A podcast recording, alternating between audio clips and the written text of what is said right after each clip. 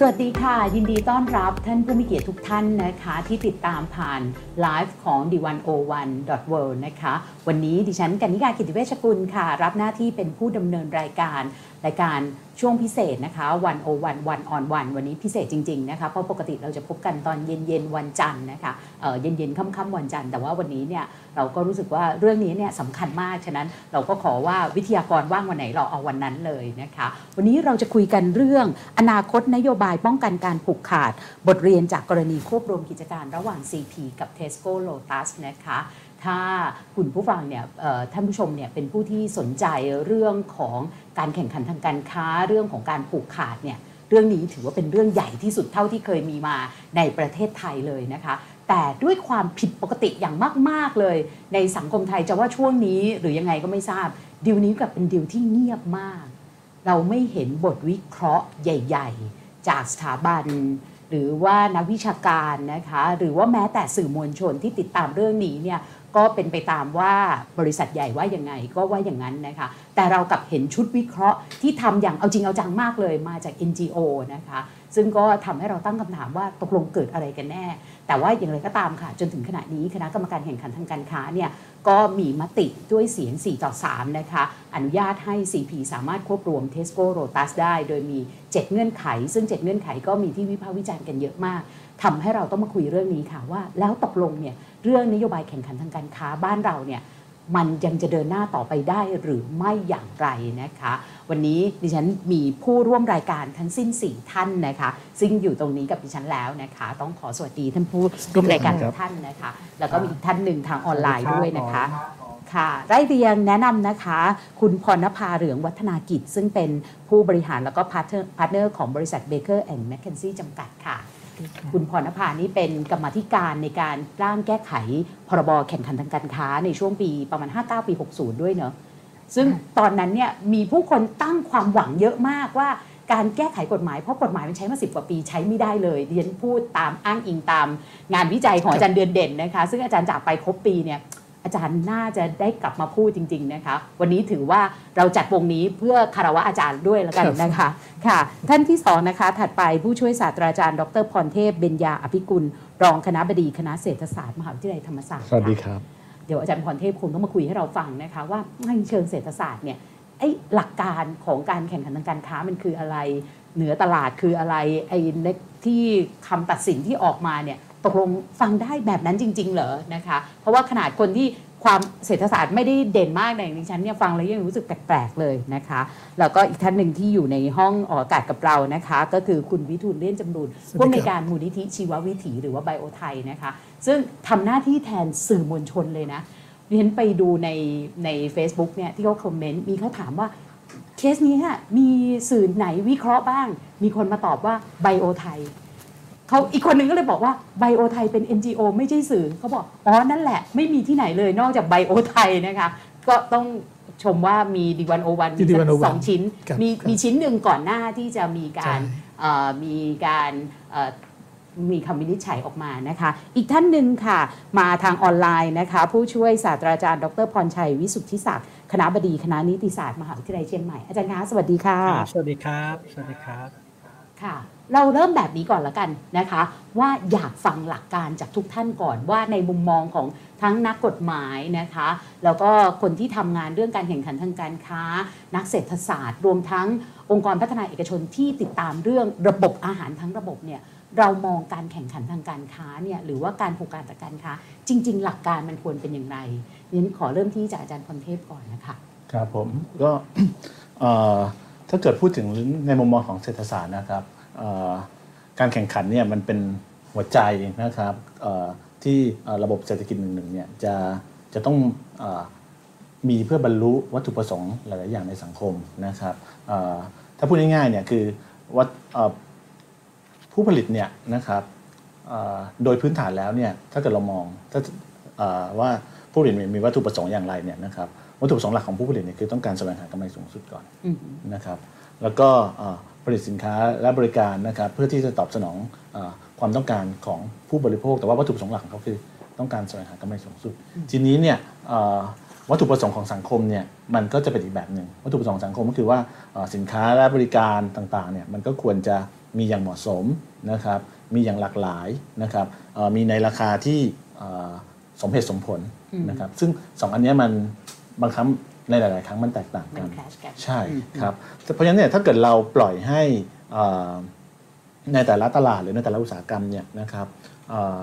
มีการแข่งขันที่เอ่อไม่เพียงพอนะครับเอ่อผู้ผลิตเนี่ยเอ่อที่เราจะใช้คำว่ามันมีอำนาจเหนือตลาดเนี่ยนะครับเขาก็สามารถที่จะเอ่อใช้อำนาจเหนือตลาดเหล่านั้นเนี่ยนะครับในการที่จะสร้างกำไรให้ให้เขานะครับผลกระทบทางสังคมเนี่ยมันก็จะออกมาในรูปของเอ่อ ราคาสินค้าที่สูงขึ้นนะครับเอ่อในในรูปของเออบริการที่แย่ลง คุณภาพการบริการที่แย่ลงนะครับ แล้วก็เอ่อในแง่ของ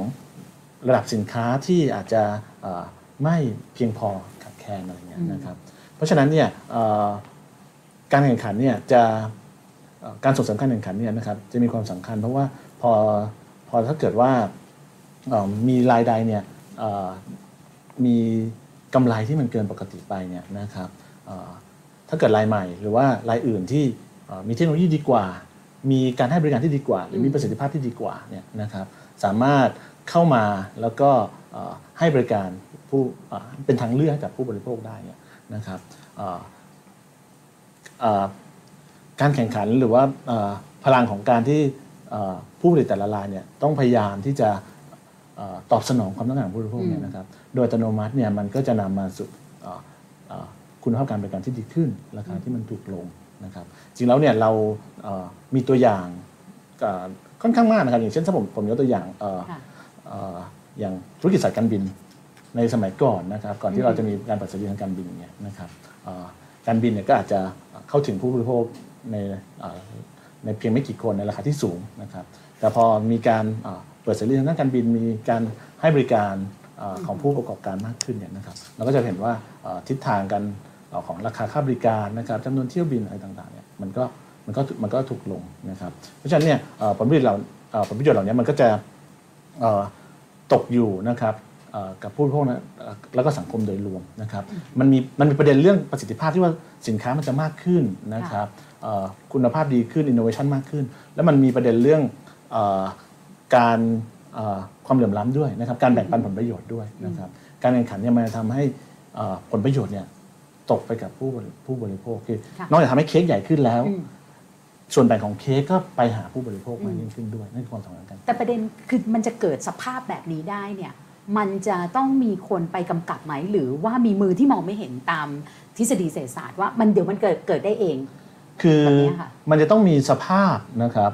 มันต้องมีสภาพแวดล้อมที่เอื้อให้เกิดการแข่งขัน นะครับคือหน้าที่ของรัฐเนี่ยก็คือการสร้างสภาพแวดแวดล้อมที่เอื้อให้เกิดการแข่งขันคือเราอาจเราไม่จำเป็นต้องไปบังคับหรือต้องไปกำหนดราคาหรือต้องอะไรนะครับเอ่อสภาพที่เอื้อการแข่งขันอย่างเช่นว่าเอ่อมีรายใหม่ที่มีประสิทธิภาพเนี่ยสามารถเข้ามาตลาดได้โดยที่ไม่มีการกีดกันนะครับรายเก่าที่มีอำนาจตลาดอยู่แล้วเนี่ยถ้าเกิดมีความสามารถในการกีดกันเนี่ยก็ต้องไปจัดการนะครับลดความสามารถในการกีดกันนั้นๆนะครับเอ่อ ลงนะครับ เพราะฉะนั้นเนี่ยเอ่อการสร้างสภาพแวดล้อมที่เอ่อเอื้อนะครับต่อต่อการแข่งขันเนี่ยจึงจึงเป็นจึงเป็นเอ่อประเด็นสำคัญนะครับของของภาครัฐในในในการกำกับดูแลค่ะค่ะงั้นดิฉันขอถามทางนักกฎหมายนะคะ อย่างอาจารย์พรชัยเนี่ยอาจารย์พรชัยคะในมุมของนักกฎหมายเนี่ยเรื่องของการสร้างสภาพที่เอื้อเอาทั้งหลักการการแข่งขันทางการค้าในมุมของนักกฎหมายก่อนนะคะแล้วก็ขอพ่วงด้วยเลยว่า แล้วในการสร้างสภาพที่เอื้อเนี่ยกฎหมายมันเข้ามาทำอะไรกับตรงนี้บ้างอะคะเรียนเชิญค่ะครับขอบคุณครับสำหรับการแชร์ข้อมูลเพอิญมีประเด็นที่น่าสนใจของของนักกฎหมายแข่งขันนะครับ คือกฎหมายแข่งขันเนี่ยอย่างที่ท่านอาจารย์พรเทพได้พูดไปแล้วคือ มันมาจากหลักการของเศรษฐศาสตร์ ทีนี้ประเด็นปัญหาก็คือ เนื่องจากว่าตลาดเนี่ยมันถูกปล่อยให้มีการเคลื่อนไหวของตัวมันเอง แล้วมันก็ โดยคาดว่าจะมีการแข่งขัน แต่ปรากฏว่าผลลัพธ์มันไม่ใช่มีการแข่งขัน มันไปสร้างผลลัพธ์ของการที่มีโมโนโพลีขึ้นมาในตลาด ดังนั้นกฎหมายแข่งขันจากที่ริเริ่มตั้งแต่ประเทศแคนาดาและก็อเมริกามาเนี่ยต้องการที่จะใช้กฎหมายเนี่ยเพื่อที่จะไปกำกับประเด็นของการผูกขาดตลาด หรือการสร้างเงื่อนไขที่ทำให้ไม่เกิดการแข่งขันดังนั้นในในตัวตัวกฎหมายแข่งขันเองเนี่ยเขาก็มีมีมีแนวความคิดหลักๆ ก็คือ ทำยังไงก็ได้ให้กฎหมายนี้สามารถที่จะจัดการกับประเด็นโครงสร้างตลาด หรือประเด็นของพฤติกรรมที่มันก่อให้เกิดการไม่แข่งขันที่ไม่เป็นธรรมใช้คำนี้การแข่งขันที่ไม่เป็นธรรมใช้คำนี้ดีกว่านะครับนั้นโดยโดยภาพรวมเนี่ยกฎหมายของไทยเราเนี่ยพรบการแข่งขันทางการค้าตั้งแต่ 2542 แล้วจนถึง 2560 เนี่ยหัวใจหลักๆ ก็ไปดูแบบมาจากต่างประเทศอีกเช่นเดียวกัน แล้วก็ไปเอาแบบมาจากทั้งประเทศญี่ปุ่นประเทศเกาหลีนะครับ แล้วก็รวมทั้งดูชำเลืองดู EU แล้วก็อเมริกา แล้วก็พบว่าเอ้ยเราก็ควรที่จะถอดแบบมาแล้วก็มากลายมาเป็นกฎหมายของเรา ซึ่งหลักการของมันง่าย ๆ ก็คือทำยังไงก็ได้ให้ตลาดมันมีการแข่งขันด้วยกฎหมาย ทีนี้จะทำยังไงก็คือ ตัวกฎหมายเนี่ยไม่สามารถไปสร้างการแข่งขันได้ ขอเน้นย้ำตรงนี้ แต่เป็นตัวการันตีว่าถ้ามีปัญหาต่อการแข่งขันให้มาใช้กฎหมายตัวนี้ อันนี้เนี่ยมุมมองทางกฎหมายก่อนนะครับ ดังนั้นก็ก็ก็เป็นประเด็นที่ทำไมเราถึงต้องมีกฎหมายแข่งขันทางการค้า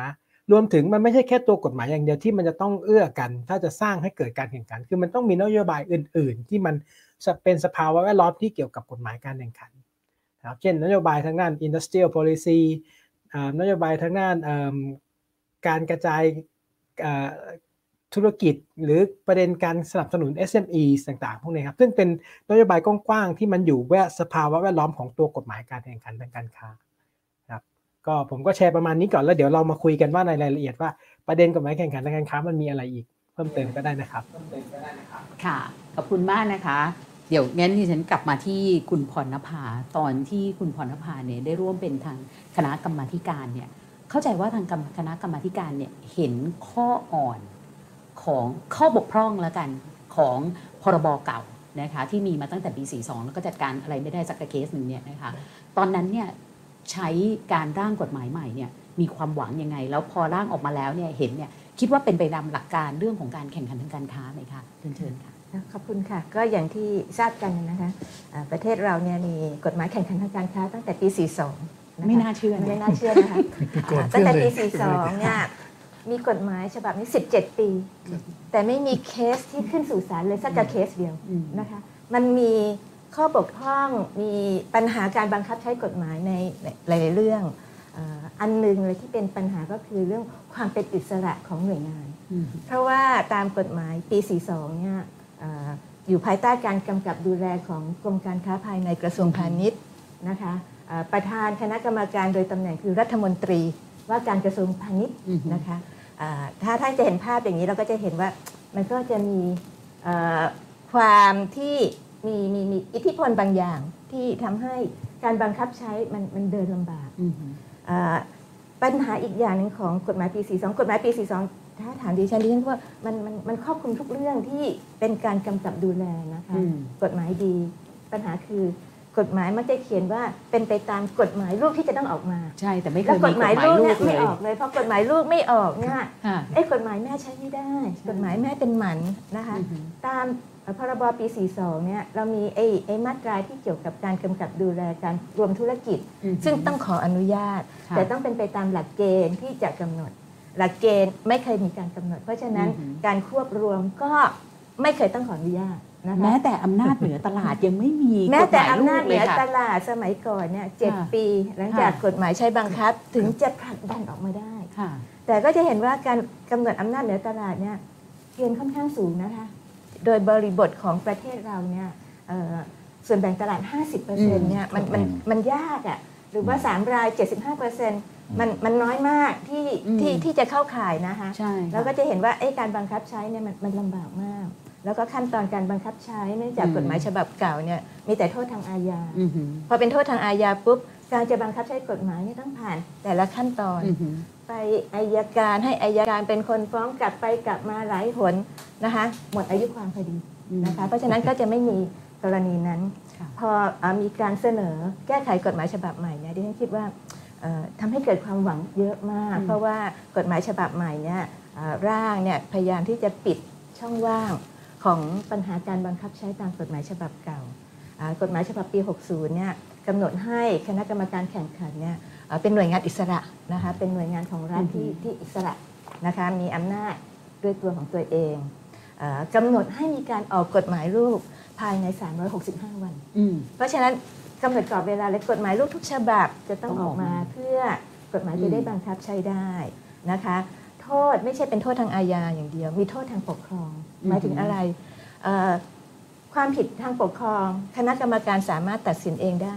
ลงโทษเองได้ปรับเองได้ ไม่ต้องผ่านกระบวนการขั้นตอนไปไปมามาแน่นอนก็จะมีเอ่อบทบัญญัติที่มีโทษทางอาญา เช่น การเอ่อใช้อำนาจเหนือตลาดที่ไม่เป็นธรรมหรือกรณีที่เป็น hardcore cartel ที่เรารู้จักกัน ก็จะมีโทษทางอาญานะคะ อันนี้ดิฉันไม่ลงในรายละเอียดค่ะแต่สิ่งที่ดิฉันจะจะเรียนคือว่า ตอนที่เอ่ออยู่ในคณะกรรมาธิการเนี่ยมีมีความคาดหวังค่อนค่อนข้างสูง แต่แน่นอน process ในการออกกฎหมายเนี่ยมันก็อ่ามีอุปสรรคอืมอาจจะบอกอุปสรรคก็ไม่ใช่ คือความเห็นที่ไม่ตรงกันค่อนข้างเยอะ โดยเฉพาะมาตราที่เกี่ยวกับการรวมรวมธุรกิจนี่แหละอืมเป็นมาตราที่อ่าดิฉันคิดว่าเกือบจะทำให้กฎหมายฉบับใหม่เนี่ยอ่าผ่านไม่ได้ นะคะเกือบจะต้องถูกล้มไปตอนวาระสองแสดงว่ามันถูกทำให้อ่อนลงเหรอคะ water down มาลงไปอ่าถ้าถ้าดูนะคะ ฉบับที่มีการเสนอเข้าสนชเนี่ยค่ะอ่าเป็นฉบับที่ทางกระทรวงพาณิชย์เป็นคนร่างมาไอ้ไอ้ถ้ามาตราการรวมธุรกิจเนี่ยอืมบางมากอืมคือเป็นกรณีที่อ่าแจ้งอืมหลังการควบรวมค่ะทุกกรณีไม่มีการขออนุญาตทั้งๆที่กฎหมายฉบับเดิมเนี่ยก ฎหมายฉบับปี 42 เนี่ยต้องขออนุญาตทุกกรณีพอเข้ากันมาธิการเอ่อก็ต้องให้เครดิตท่านท่านเอ่อประธานกันมาธิการวิสามันเอ่อในในขณะนั้น ก็เห็นถึงเอ่อความเอ่อไม่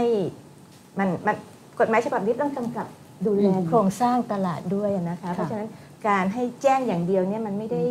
มันไม่พอครับไปทำทำอะไรมากไม่ได้ใช่ครับท่านก็เลยแก้ให้เป็นกรณีที่ต้องขออนุญาต นะคะเป็นขออนุญาตอย่างเดียวในทุกกรณี แล้วก็เป็นไปตามหลักเกณฑ์ของกฎหมายลูก พอเข้าอ่าสนชใหญ่นะคะก็มาตรานี้ก็ถูกถูกถูกโจมตีเยอะมากอืมอ่าก็อย่างที่เรียนก็จะมีเอ่อการเจราจากันไปไปมามาจนเกิดเอ่อการประนีประนอมนะคะ ก็เลยออกมาเป็นหน้าตาแบบเนี้ยมันอาจจะดูแปลงๆหน่อย เพราะว่าเอ่อ กลายเป็นว่ากรณีที่ต้องขออนุญาตก่อนเป็นกรณีที่ต้องเป็นผู้มีอำนาจเหนือตลาด หรือเอ่อทำให้เกิดการผูกขาดอืมแล้วก็กรณีอื่นที่ไม่เข้าข่ายเป็นผู้มีอำนาจเหนือตลาด ก็แจ้ง 7 วันอืมนะคะนี่เดี๋ยวเราต้องดูอีกว่าการกำหนดอย่างเงี้ยก็ก็ดูดูดูหน้าตาก็ก็สมเหตุสมผลน่าจะพอได้ แต่เดี๋ยวต้องดูว่าบริบทของประเทศเราเนี่ยอย่างที่ดิฉันเรียน ไอ้ไอ้เกณฑ์ผู้มีอำนาจเหนือตลาดนี่มันมันสูงมากไงอืมมันมันมีกี่เคสกันเชียว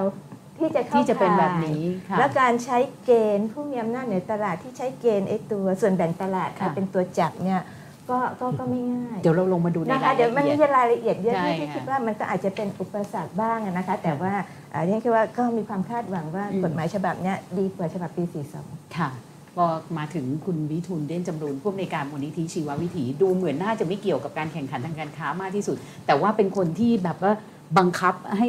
พี่น้องใน NGO นะคะที่ทำงานเรื่องเกี่ยวกับการแข่งขันทางการค้า หรือว่าติดตามทุนใหญ่เนี่ยบอกว่าต้องไปให้ความเห็นของคณะกรรมการตอนที่ตอนที่ร่างกฎหมาย คือมีความหวังมากนะคะ เป็นยังไงคะ ตอนนั้นแล้วรวมถึงจนกระทั่งกฎหมายออกมาจนกระทั่งดีลนี้เนี่ย หลักการการแข่งขันทางการค้า การไม่ยอมให้มีการผูกขาดตลาดเนี่ยยังเป็นความหวังอย่างที่คุณพิทูลเคยมีไหมคะผมผมคิดว่าคือถ้าให้ความเป็นธรรมนะครับ คือกฎหมายฉบับนี้ดีกว่า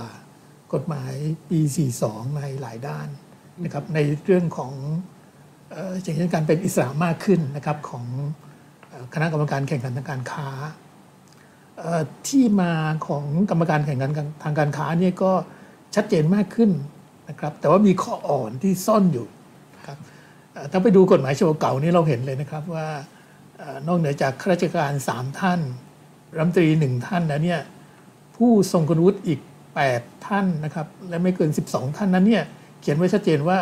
ต้องมาจากภาคเอกชนอย่างน้อยกึ่งหนึ่งนะครับ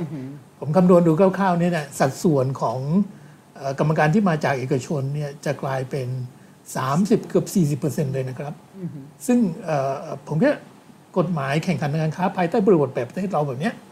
การปล่อยให้ภาคเอกชนนะครับ ซึ่งส่วนใหญ่จะเข้ามาได้เนี่ยรายใหญ่ทั้งนั้นนะครับ รายเล็กๆเนี่ยเข้ามายากมากที่จะเข้ามาได้เนี่ยนะครับ ในท้ายสุดมันจะบังคับใช้ไม่ได้ แล้วเราก็เห็นแบบแบบเดียวกันนี้นะครับในสิบเจ็ดสิบแปดปีที่ผ่านมาของกฎหมายฉบับนั้น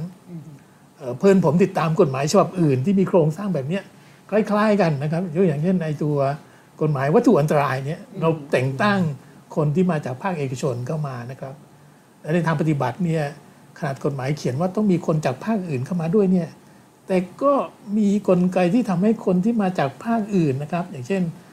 องค์กรอิสระด้านการคุ้มครองผู้บริโภคนะครับด้านสิ่งแวดล้อมเนี่ยยังไม่สามารถเข้ามานั่งได้เลยนะครับอันนี้ยกตัวอย่าง กฎหมายนี้ดีขึ้นหน่อย แต่ก็ยังไม่ดีพอในความเห็นผมนะครับ ก็คือที่สำคัญคือว่าการสรรหากรรมการคณะนี้เนี่ยถ้าเราเทียบกับมาตรฐานอย่างเช่นสหรัฐอเมริกา ซึ่งเราถือว่าเป็นแม่แบบหลายเรื่องเนี่ยของเขาชัดเจนว่าต้องไม่มีคนที่มีส่วนได้เสียเกี่ยวข้อง ทั้งโดยตรงและโดยอ้อมใช่ไหมครับ ต้องมีผู้เชี่ยวชาญด้านเศรษฐศาสตร์และนิติศาสตร์เท่านั้นมาเป็นกรรมการอย่างนี้เป็นต้น แต่ของเราเนี่ยกรรมการสรรหานะครับ เก้าคนเนี่ยนะครับเจ็ดคนนี่มาจากข้าราชการ แต่อีกสองคนนี่มาจากสภาทางธุรกิจนะครับในอุตสาหกรรมของประเทศอะซึ่งผมว่าอันนี้ก็จะมีส่วนเหมือนกันนะครับ ที่จะทำให้เหมือนว่าการคัดเลือกคนที่เราคาดว่าจะได้เป็นอิสระทางวิชาการจริงๆเนี่ยมันก็จะมีการคัดเลือกคนที่อาจจะเอื้อเฟื้อบริษัทบ้างหรือไม่นะครับ อันนี้เป็นตั้งตั้งข้อสังเกตนะครับ อันนั้นเป็นที่เห็น แต่ถ้าผมอยากจะเติมนะครับที่ท่านอาจารย์ทั้งสองได้พูดถึงเมื่อกี้เนี่ยว่าทำไมเรื่องนี้เป็นเรื่องสำคัญนะครับ คือถ้าเราดูสิ่งที่เรียกว่าการควบรวมกิจการคราวนี้นะครับของ CP และเทสโก้นั้นเนี่ยการจัดกลุ่มค้าปลีกแบบนี้เนี่ยที่จริงเขาใช้คำว่าเป็น modern food retail นะครับก็คือเป็น retail ที่มี food base นะครับสินค้าหลักเนี่ยก็คือสินค้าอาหารนะครับเพราะฉะนั้นถ้าเราไปดูในห้างอย่างเช่นแมคโครก็ดีนะครับในเซเว่นอีเลฟเว่นก็ดีเนี่ยไอ้ตัวรายการของสินค้าเนี่ยก็คือถ้าเป็นเซเว่นอีเลฟเว่นนะครับก็คือ 75%ขึ้นไป เป็นสินค้าอาหารนะครับถ้าในเทสโก้อาจจะน้อยลงมานะครับแต่ว่าแมคโครเนี่ยแน่นอนชัดเจนเพราะฉะนั้นการควบรวมกิจการ ครั้งนี้เนี่ยจะมีผลกระทบโดยตรงต่อระบบเกษตรกรรมและอาหารนะครับทีนี้เราเห็นมาแล้วก่อนหน้านี้นะครับว่าก่อนหน้าที่เราจะเห็นอย่างเจริญพวกพันธ์เขามีบทบาทในเรื่องค้าปลีกเนี่ยเขามีบทบาทสำคัญในการผลิตที่เป็นต้นทางกลางทางนะครับหรือต้นน้ำกลางน้ำเนี่ยมาแล้วทั้งสิ้นนะครับเพราะฉะนั้นถ้าอะไรก็ตามที่เกิดการควบรวมกิจการ ที่ทำให้เกิดการมีอำนาจเหนือตลาด เข้าไปใกล้การผูกขาดในตอนปลายเนี่ย มันจะยิ่งทำให้ปัญหา การเรียกการรวมศูนย์นะครับในการผลิตเกษตรกรเนี่ยจะเพิ่มมากขึ้น ตรงนี้จะกระทบโดยตรงทั้งต่อเกษตรกรนะครับที่เป็นผู้ผลิตและผู้บริโภคนะครับที่เป็นส่วนสำคัญนะครับนี่คือนี่คือสิ่งที่เราเราเห็นมาโดยตลอด แล้วเหมือนที่อาจารย์ว่าเมื่อกี้ในทางการเกษตรในอาหารนะครับ การแข่งขันในระบบเกษตรและอาหารเนี่ยจะทำให้ผู้บริโภคได้อาหารที่หลากหลาย แต่ถ้าเราเห็นไอ้ระบบ โมเดิร์นเทรดสมัยใหม่เราจะเห็นว่าอาหารจะหลากหลายน้อยลง มาจากผู้ผลิตไม่กี่ราย แล้วถ้าคุณทำให้มันมีการผู้แข่งไม่กี่รายเนี่ยในท้ายสุดแล้วมันจะผลกระทบทั้งต่อผู้ผลิตและผู้บริโภคที่จะได้อาหารที่ดีนะครับ อันนี้เป็นเป็นเป็นเรื่องที่เราเห็นว่าเรื่องนี้สำคัญมากและเกี่ยวข้องโดยตรงกับเกษตรและผู้บริโภคครับค่ะ งั้นเราลงมาดูที่ดีลนี้นะคะ ระหว่าง CP กับ Tesco เนี่ยก็คือ กรณี CP เนี่ยก็เป็นทั้งเจ้าของร้านสะดวกซื้อ7 e เ e ่ e อใช่ไหมคะ11,712สาขา แล้วก็ร้านค้าส่งใหญ่ ๆ หรืออย่าง Mega Store อย่าง Macro เนี่ย129สาขานะคะ ส่วน Tesco มีอะไรบ้าง มี Hypermarket 214สาขา ตลาดโลตัสนะคะ ที่อยู่ตามตลาดสด ใกล้ ๆ ตลาดสดเนี่ยก็179สาขา Tesco Express นะคะที่หน้าตาคล้าย ๆ กับเซเว่นแต่ใหญ่กว่าเนี่ย นะคะ1,574 สาขา นอกจากนี้ก็ยังเช่าพื้นที่ในศูนย์การค้าอีก 191 สาขาดีลนี้เนี่ยมูลค่าสูงประมาณ 3.3 แสนล้านบาทนะคะแล้วก็ถ้าพิจารณาจำนวนสาขาของ Tesco Lotus เนี่ยก็จะมีรวมสาขารวมกันแล้วเนี่ยก็ทำให้การควบรวมครั้งนี้เนี่ยอยู่ที่ประมาณ 1,967 สาขา ใครจะเอาไปเทียบกับกรณีของมาเลเซียนะคะที่บอกว่าที่นั่นไม่เห็นจะมีปัญหาเลยเพราะควบรวม แต่ว่าที่นั่นเนี่ยแค่ 68 สาขาเองนะคะ ทีนี้ถ้าเราลองลงมาดูว่าในมุมของนักเศรษฐศาสตร์ ทั้งในมุมของนักกฎหมายนะคะ คนที่พยายามทำกฎหมายนี้ให้ดีขึ้น แล้วคนที่พยายามติดตามเรื่องนี้เนี่ยมันมีหลักเกณฑ์กำกับดูแล เพื่อป้องกันการผูกขาดตลาดเนี่ยยังไงบ้าง แล้วการอนุญาตของคณะกรรมการแข่งขันทางการค้า หรือกขอคครั้งเนี่ยมันเป็นไปตามหลักเกณฑ์นั้นไหม เริ่มจากอาจารย์พรเทพก่อนเลยนะคะ คือมันมีต้องประถเด็อนนหายใจหนึ่งเฮือกครับก่อนคือมันมีประเด็นเยอะมากนะครับค่ะที่ที่เราจะต้องเอ่อชี้ให้เห็นว่าเอ่อ decision หรือว่าการคำตัดสินอันเนี้ยเอ่อมันมีปัญหาหรือว่ามีคำถามอะไรบ้างนะครับ อาจจะเริ่มตั้งแต่ตอนที่เริ่มแต่ต้นเลยว่าเอ่อตอนเขาตัดสินเนี่ยอะไรคือกรอบการวิเคราะห์ของเขาอืมฮึอืมกรอบการวิเคราะห์เนี่ยทุกครั้งที่มีการตัดสินเนี่ยเอ่อ สำนักงานหรือ regulator เนี่ยต้องวางกรอบการวิเคราะห์ก่อนว่า ผู้ประกอบการเนี่ยประกอบการอยู่ในตลาดอะไรบ้าง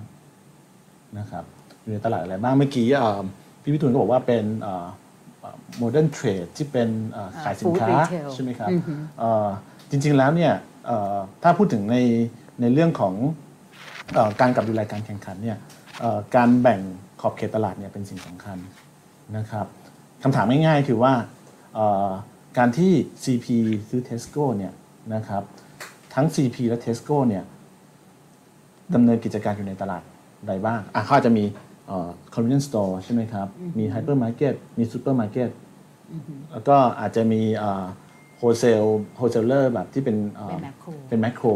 นะครับ แต่ผมเข้าใจว่า decision ของกรรมการแข่งขันซึ่งซึ่งเรายังไม่เห็นนะครับ คือข้อจำกัดของวันนี้ก็คือว่าเรายังไม่เห็นตัว report ที่เต็มนะครับ แต่ผมเข้าใจว่าเออตอนที่เราอ่านคำวินิจฉัยออกมาเนี่ยไม่มีการพูดถึงแมคโครเลยอือฮึนะครับพูดถึงแค่เทสโก้นะครับเอ่อแล้วก็บอกว่ามีเอ่อการผูกขาดมากขึ้นเล็กน้อยนะครับไม่เดี๋ยวจะพูดต่อไปว่ามันไม่ส่งผลเสียต่อต่อระบบเศรษฐกิจอะไรยังไงเนี่ยที่เขาที่เขาพูดนะครับ แต่ประเด็นคือว่าเราต้องดูก่อนว่าตลาดอะไรที่เรากำลังมองอยู่นะครับเอ่อตลาดอย่างเช่นแมคโครกับเทสโก้เนี่ยควรจะ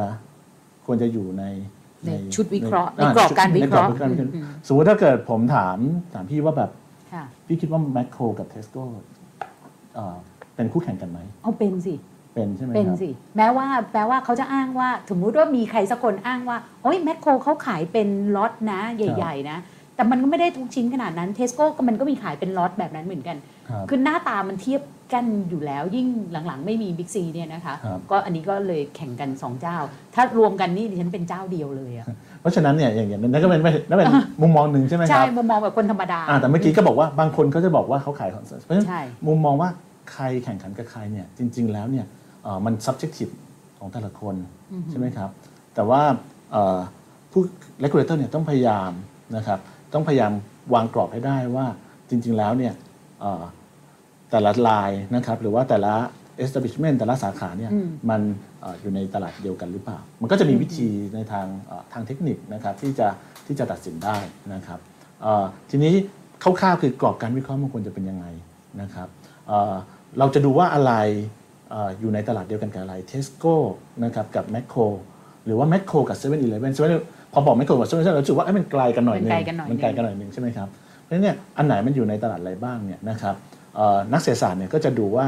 เอ่อผู้บริโภคมองว่าเหล่านี้มันแต่ละร้านเนี่ยมันเอ่อทดแทนกันได้ไหมอือฮึใช่ไหมครับเพราะฉะนั้นผมบ้านผมเนี่ยอยู่ตรงตรงสามเสนค่ะนะครับเอ่อถ้าเกิดถามผมว่าผมไปที่ไหนเนี่ยผมก็บอกเฮ้ยผมไปท็อปส์ค่ะใช่ไหมครับท็อปส์อยู่ตรงข้ามกับแมคโครอืมถามว่าถ้าท็อปส์ปิดผมไปไหน ผมก็ต้องข้ามไปแมคโครอือฮึเนี่ยเพราะในมุมมองของผมเนี่ยท็อปส์กับแมคโครมันแบบเดียวกัน มันมันทดแทนกันได้ทดแทนกันได้แต่บางคนอาจจะไม่ใช่ไหมครับ ทีนี้เนี่ยเพราะฉะนั้นมันก็จะเป็นเรื่องของฟังก์ชันของมันว่าเอ่อ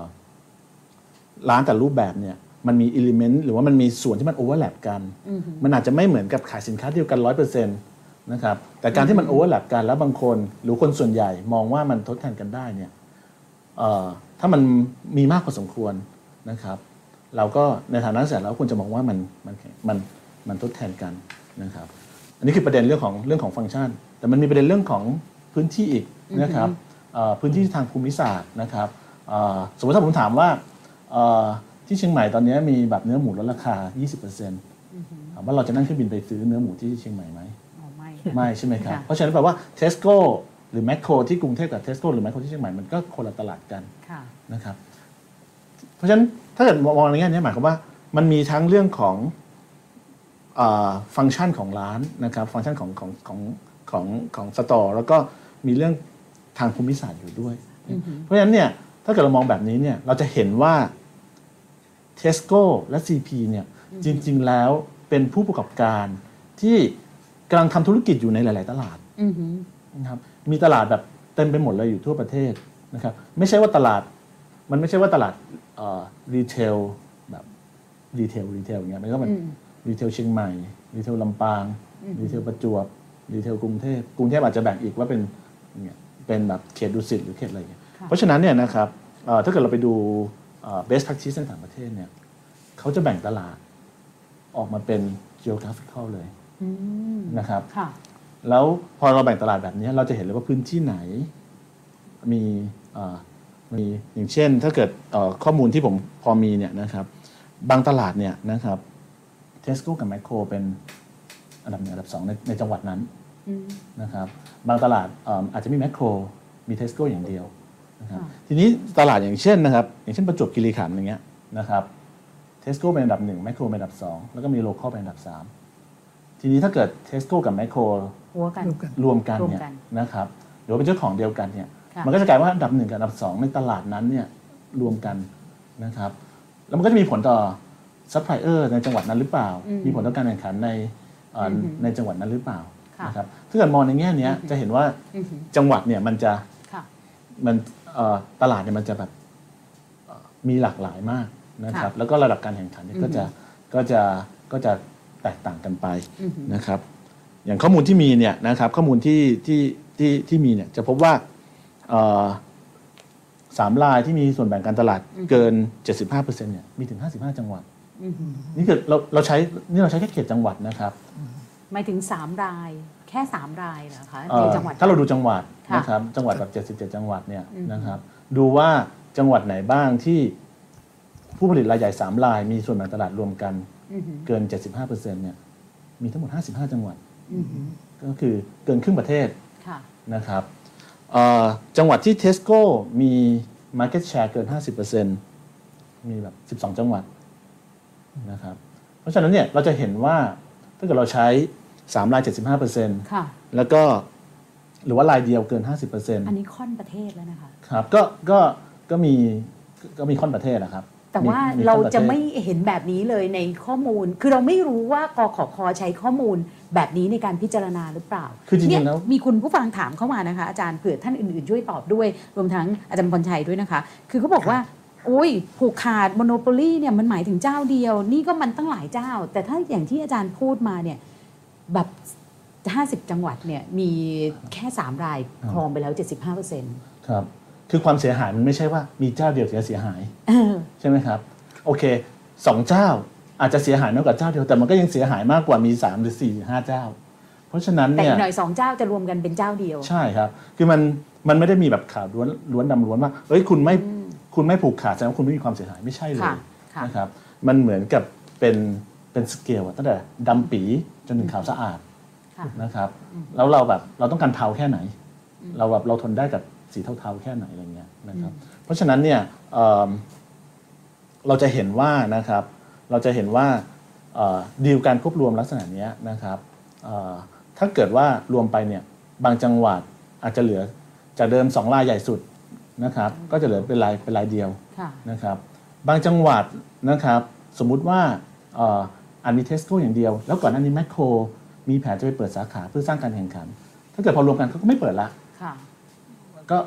มีเทสประโก้อชาชย่านงเดียวพอเอ่อผู้บริโภคไม่มีตัวเลือกเลยนะ ตัวเลือกมันก็จะน้อยน้อยลลงงนะครับแล้วอืมเอิ่มแล้วแล้วจริง ๆ แล้วเนี่ยการแข่งขันในระดับ local เนี่ยจริงๆมันก็มีอยู่นะครับคืออาจจะเราอาจจะคิดว่าเราอาจจะเราจะจะถูกเถียงว่า จริงๆแล้วราคาทุกอย่างมันเซ็ตมาจากส่วนกลาง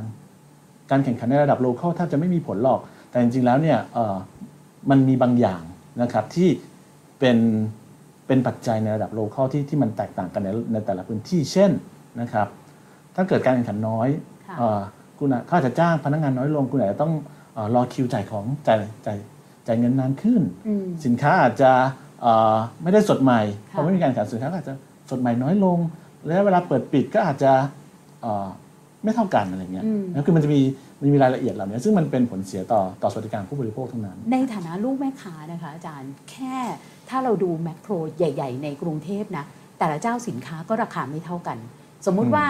หมูในแมคโครที่อยู่ติดกับตลาดใหญ่อย่างกรณีของฝั่งทนเนี่ยอืมปรากฏว่าหมูที่นั่นเนี่ยจะถูกอืมแต่ว่าถ้าหมูในสีลมสาทรเนี่ยก็จะอีกราคาหนึ่งอืมนะคะซึ่งไม่ได้ราคาเดียวกันไหนบอกว่ากำเนิดมาจากส่วนกลาง แต่ว่ามุมนี้เนี่ยเดี๋ยวถามคุณพรณภา มันมีกรอบอะไรอีกไหมที่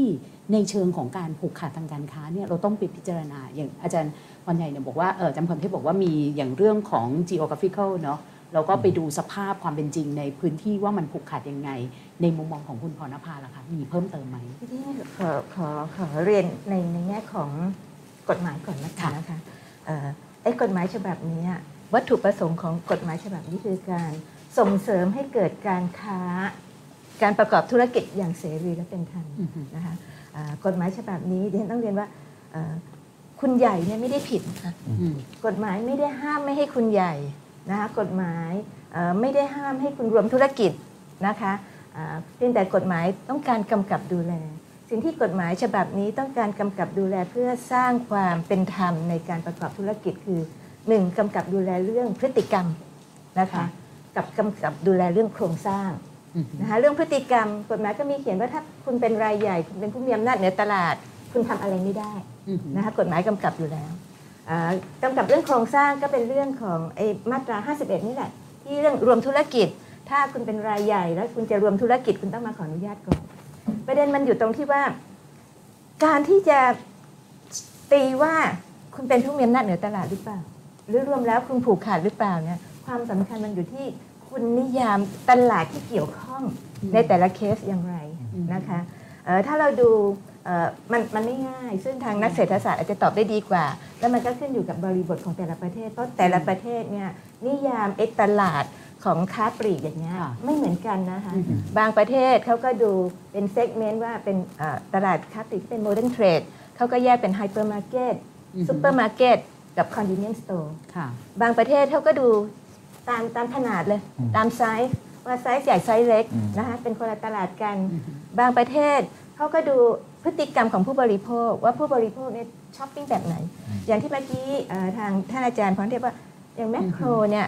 ถือว่าเป็นคู่แข่งกับเทสโก้หรือเปล่า ในเมื่อแมคโครก็บอกว่าเขาเป็นค้าส่งอืมถูกไหมคะค่ะอ่าประเทศอื่นๆ อาจจะอาจจะอาจจะใช่ว่าค้าส่งก็ค้าส่งอย่างเดียว แต่บริบทของประประเทศไทยเขาค้าส่งอย่างเดียวหรือเปล่า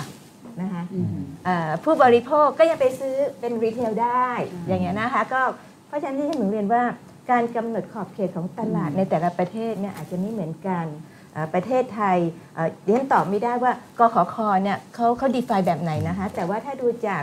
ข้อมูลข่าวที่ออกมาเนี่ยก่อนที่จะมีการรู้ว่าใครจะเป็นเจ้าที่ประมูลได้เนี่ยกขคออกมาบอกแล้วว่า คุณเป็นเทสโก้เนี่ยเป็นผู้มีอำนาจเหนือตลาด หมายถึงว่าในใจของกขคมีอยู่แล้ว ว่าเขากำหนดตลาดแบบไหน ถ้าดิฉันเดาเขาก็คงกำหนดตลาดว่าเทสโก้อยู่ในตลาดไฮเปอร์มาร์เก็ตแล้วก็อยู่ในตลาดที่มันเป็นพวก express อืมนะคะแต่เป็นเจ้าใหญ่ในไฮเปอร์มาร์เก็ตเพราะเราเห็นว่าอืมไฮเปอร์มาร์เก็ตในบ้านเราเนี่ยมันมีอยู่ 3 รายเองอืมอืมนะคะทีนี้จะรวมแมคโครไม่รวมแมคโครอันนั้นนั่นก็เป็นในรายละเอียดที่ดิฉันตอบไม่ได้อืมขณะเดียวกันเนี่ยเอ่อ ความสำคัญมันอยู่ที่ไหน ความสำคัญอยู่ที่ว่า พอรู้ว่าใครเป็นผู้ประมูลได้เนี่ยนะคะคือกขคเขาเขาตั้งธงละใครก็ตามซื้อเทสโก้ต้องขออนุญาตอืมเพราะตัวเทสโก้เองถือว่าเป็นรายใหญ่แล้ว เป็นผู้ค่ะมีอำนาจเหนือตลาดอืมเพราะฉะนั้นใครก็ตามมาซื้อต้องขออนุญาต ไม่ว่าตลาดมันจะ overlap กันหรือเปล่า เพราะโดยตัวของ target เองเนี่ยใหญ่แล้วอืมนะคะขณะเดียวกันพอทราบว่าผู้ประมูลได้เป็นกลุ่ม CP อืม CP เนี่ยไม่ได้มีไฮเปอร์มาร์เก็ตนะคะ CP เขามีที่เขาใหญ่เนี่ยเขาใหญ่ในระดับเล็ก convenience store Convenience store 7 Eleven อืมนะคะ ซึ่งถ้าเราเราเราเราเราคิดแค่แค่เดาๆจากข่าวจากอะไรมา ก็เดาว่ากขอคเขาก็ตีว่า convenience store กับตัว hypermarket คนละ segment กันอืมอืมเพียงแต่สิ่งที่เขาต้องพิจารณาในการพิจารณาว่าอนุญาตหรือไม่อนุญาตเนี่ยเขาต้องดูบริบทโดยรวม นะคะ กฎหมายเขียนไว้เลยว่า สิ่งที่คุณต้องพิจารณาในการอนุญาตหรือไม่อนุญาต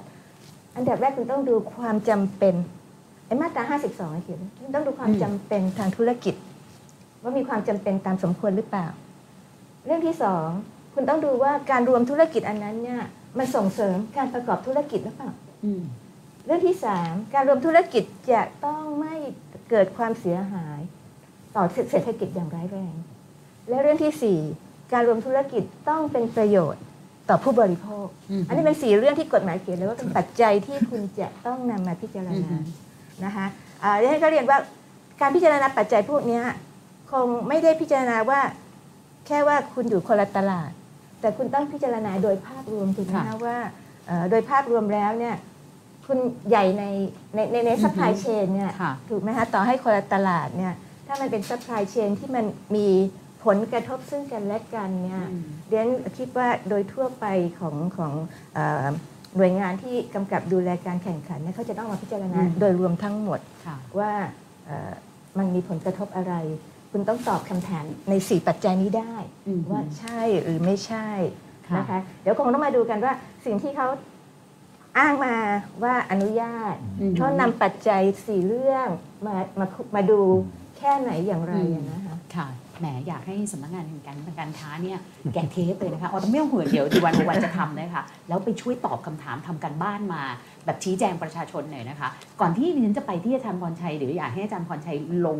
ว่ายังขาดอะไรอีกเนี่ยฉันเห็นคุณวิทูลเนี่ยขยับหลายทีเพราะรู้สึกว่าคือเอ่อเวลาบอกว่าไฮเปอร์มาร์เก็ตกับ convenience store ไม่เท่ากัน หรือแม้แต่ wholesale แบบแมคโครเนี่ยกับเอ่อ ในกรณีของ convenience store เนี่ยไม่เท่ากันเนี่ยบางทีเนี่ยในมุมของคนทำงานเรื่องระบบอาหารเนี่ยมันไม่ได้ขนาดนั้นนะคะมันไม่ได้แยกขาดขนาดนั้น มันต้องดูอะไรอีกบ้าง อยากคือฟังคุณวิทูลนะคะเอ่อผมอาจจะขอพูดสองประเด็นนะครับ คือประเด็นเรื่องของเอ่อกรณีคือสัดส่วนตลาดก่อนนะครับค่ะผมว่าถ้าถ้าเขาแยกเป็นสามไอตัวเซกเมนต์นะครับ ก็คือร้านสะดวกซื้อนะครับ แล้วก็เป็นไฮเปอร์มาร์เก็ตแล้วก็ wholesale เนี่ยค้าส่งนะครับเฉพาะถ้าดูเฉพาะพิจารณาเฉพาะไอร้านสะดวกซื้อ convenience store เนี่ยก่อนการควบรวมกิจการเนี่ยเอ่อ CP มีส่วนแบ่งตลาด 60 กว่าเปอร์เซ็นต์70เปอร์เซ็นต์ขึ้นไปอยู่แล้ว เฉพาะไอ้ตัวร้านสะดวกซื้อนะครับ เพราะฉะนั้นเมื่อมีการควบรวมกิจการนะครับ กับ เทสโก้ซึ่งมีร้านประเภทที่เทียบเข้ากับ convenience store นะครับที่เราเห็นนะครับ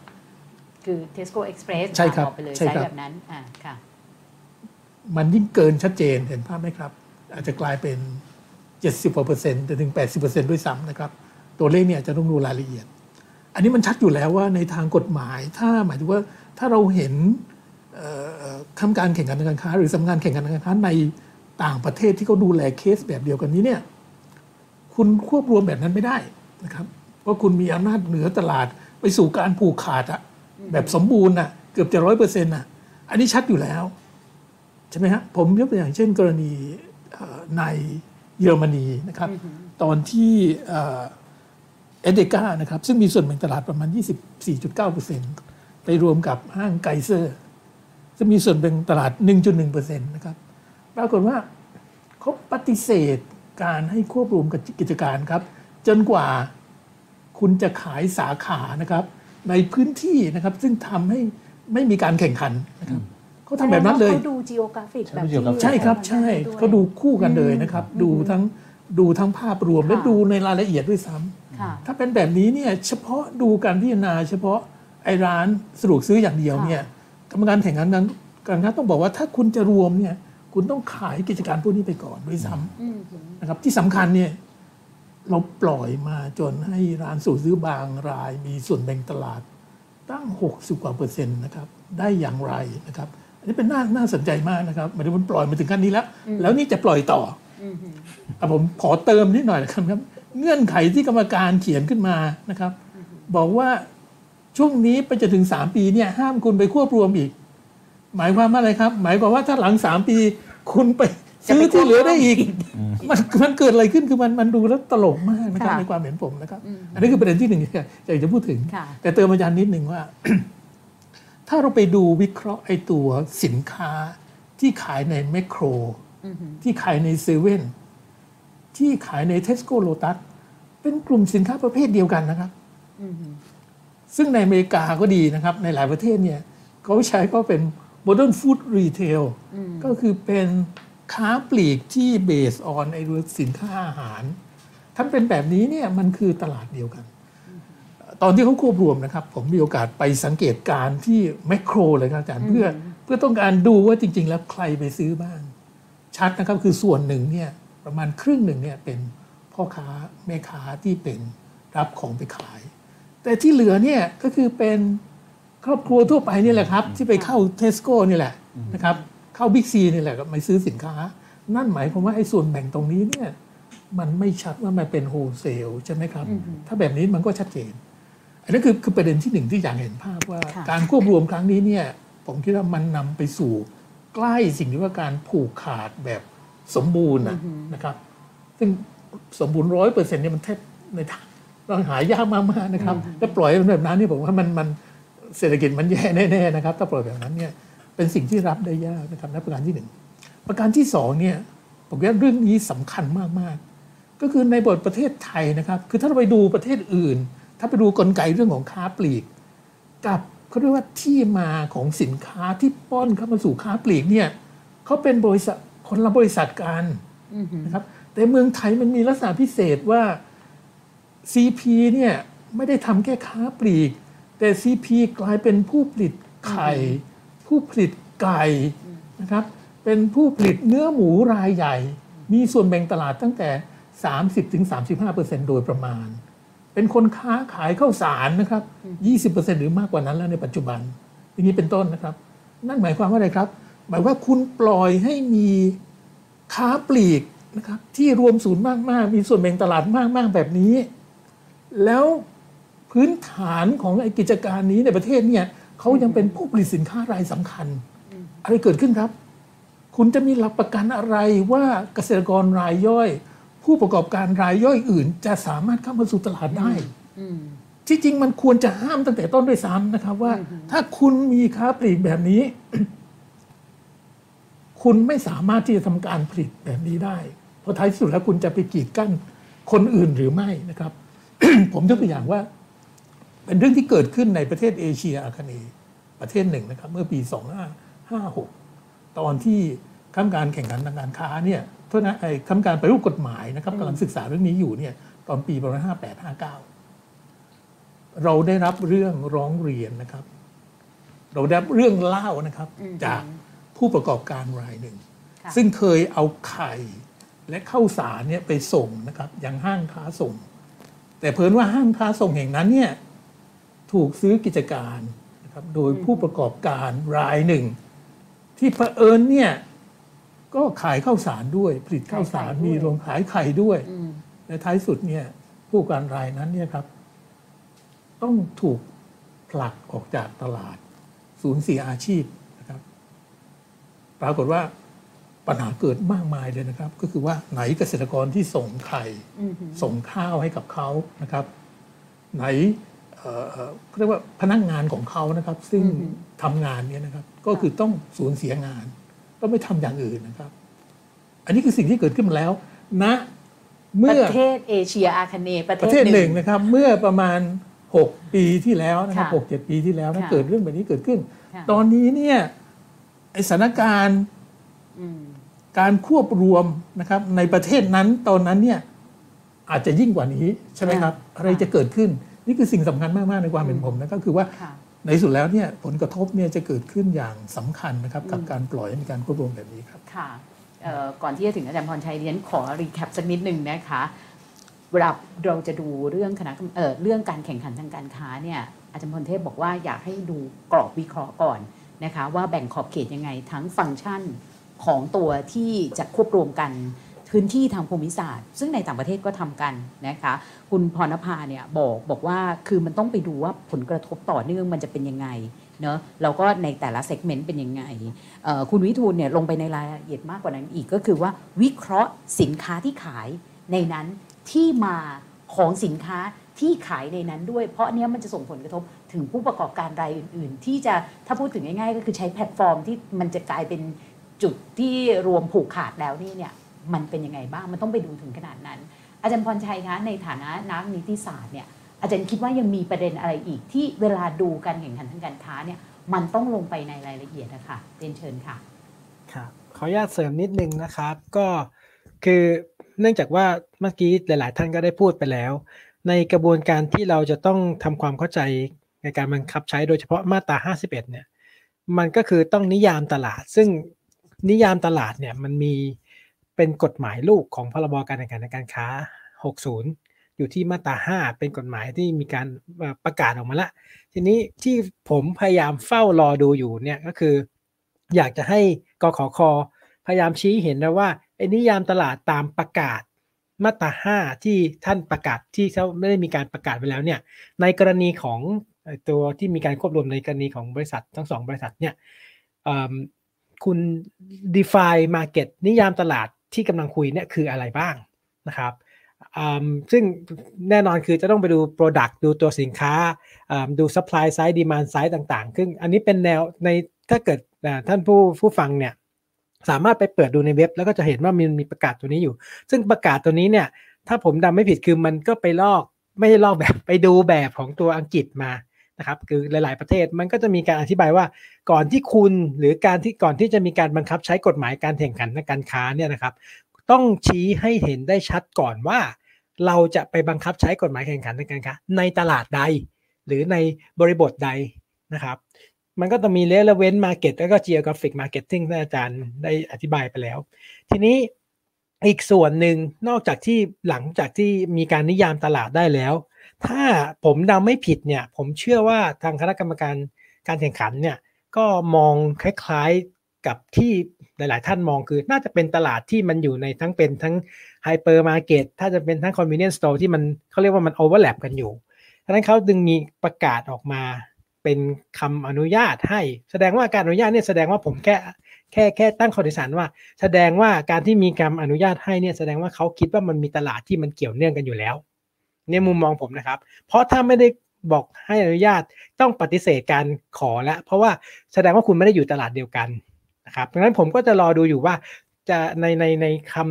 ำคำตัดสินของคณะกรรมการหรือข้อเหตุผลที่นิยามตลาดเนี่ยจะเป็นยังไง ซึ่งเราไม่ยากเลยนะครับ เรากลับไปดูที่ประกาศตามมาตราห้าได้นะครับ ซึ่งประกาศนี้เรียกว่าประกาศนิยามตลาดอยู่แล้ว มาตราห้ามันมันบังคับให้คณะกรรมการเนี่ยต้องออกนิยามตลาด ก็รอดูอยู่นะครับ นอกจากนี้แล้วเนี่ยมันจะมีประเด็นก็คือ คณะกรรมการเนี่ยใช้ใช้อำนาจตามมาตรา 51 ต้องขออนุญาตนะครับเขาก็จะมีประกาศลองออกมาอีกคือประเทศไทยมันเป็นอย่างนี้ครับ มีกฎหมายหลักแล้วก็มีกฎหมายประกาศประกาศ ซึ่งมันความยากของการสอนกฎหมายคือต้องพยายามไปดึงประกาศมาทำให้ทุกคนเข้าใจมากมากขึ้นนะครับประเด็นของตัวประกาศเนี่ยนะครับ เหมือนที่บางท่าน นนภาได้พูดไปแล้วก็คือ มันต้องไปดูว่าถ้าเกิดเขาควบรวมแล้วมันจะมีผลกระทบต่อการแข่งขันไหมเขาเรียก coordinate effect นะครับซึ่งประกาศเนี่ยก็ได้ชี้ชัดไปอยู่แล้วประกาศของมาตรา 51 เนี่ยนะครับว่าด้วยการขออนุญาตการควบรวม หรือดูผลกระทบโดยรวมของเศรษฐกิจ แล้วก็ดูผลกระทบด้านอื่น ๆ ในตลาดดังนั้นผมก็จะรอดูว่าคณะกรรมการเนี่ยเมื่อให้อนุญาตแล้วเนี่ยเขาจะต้อง define หรือต้องเขียนให้ชัดได้ว่าเฮ้ยมันจะสร้างผลกระทบอะไร หลังจากที่ให้รวมไปแล้ว นะครับ นอกจากนี้แล้วเนี่ยนะครับในคำพิจารณาอนุญาตตามประกาศที่ผมกำลังบอกก็คือประกาศตามมาตรา 51 เนี่ยนะครับเขาบอกว่าจะต้องในการควบรวมจะต้องพิจารณาในคณะกรรมการต้องพิจารณาถึงความจำเป็นที่สมควร แล้วก็เป็นประโยชน์และไม่ก่อให้เกิดความเสียหายทางเศรษฐกิจอย่างร้ายแรงนะครับ รวมถึง ถ้าวัดถัดมาอีกนะครับวัดที่3เนี่ยถัดลงมานะครับเขาบอกว่าคณะกรรมการต้องระบุเหตุผลในการอนุญาตหรือไม่อนุญาต ให้รวมธุรกิจทั้งในประเด็นปัญหาทั้งข้อเท็จจริง และข้อกฎหมายนั้นมันก็เป็นหน้าหน้าหน้าหน้าที่จะติดตามดูว่า ในประเด็นข้อเท็จจริงเรื่องตลาด ที่มันสามารถที่จะ correlate กับตัวกฎหมายที่เขาประกาศไปแล้วด้วยซ้ำเนี่ยอยากจะเห็นเหมือนกันว่าเขาจะเขียนเป็นยังไงนะครับ ในมุมมองของผมเนี่ยนะครับ ถ้าเรา ออนุญาตเพิ่มเติมนิดนึงก็คือ ถ้าเราต้องพิจารณาเนี่ยเอาแค่เฉพาะตัวตลาด ถ้าสมมุติว่าเรานิยามตลาดได้แล้วชัดเจนเหมือนกันว่าเออมันสมมุติว่ามันเป็นไฮเปอร์มาร์เก็ตหรือเป็น convenience store หรือเป็นอะไรก็แล้วแต่เราก็ระบุ pinpoint ไปเลยว่านี่คือตลาดอันนี้ เสร็จปุ๊บถ้าเรารู้ตลาดปั๊บทีนี้ง่ายมากคือผมยกตัวอย่างก็คือของที่ horizontal merger guideline คือเป็นการ เป็นไกด์ไลน์ในการพิจารณาการควบรวมของที่สหรัฐอเมริกา โดยคณะกรรมการ Federal Trade Commission นะครับของอเมริกา ร่วมทำกับ US Department of Justice ก็คือหน่วยงานอายการหรือทางบังคับใช้กฎหมายของอเมริกาเนี่ยสองหน่วยงานเนี่ยเขามีอำนาจทางกฎหมายการบังคับใช้กฎหมายแข่งขันหรือ antitrust law ของเขาเนี่ยออกประกาศร่วมกัน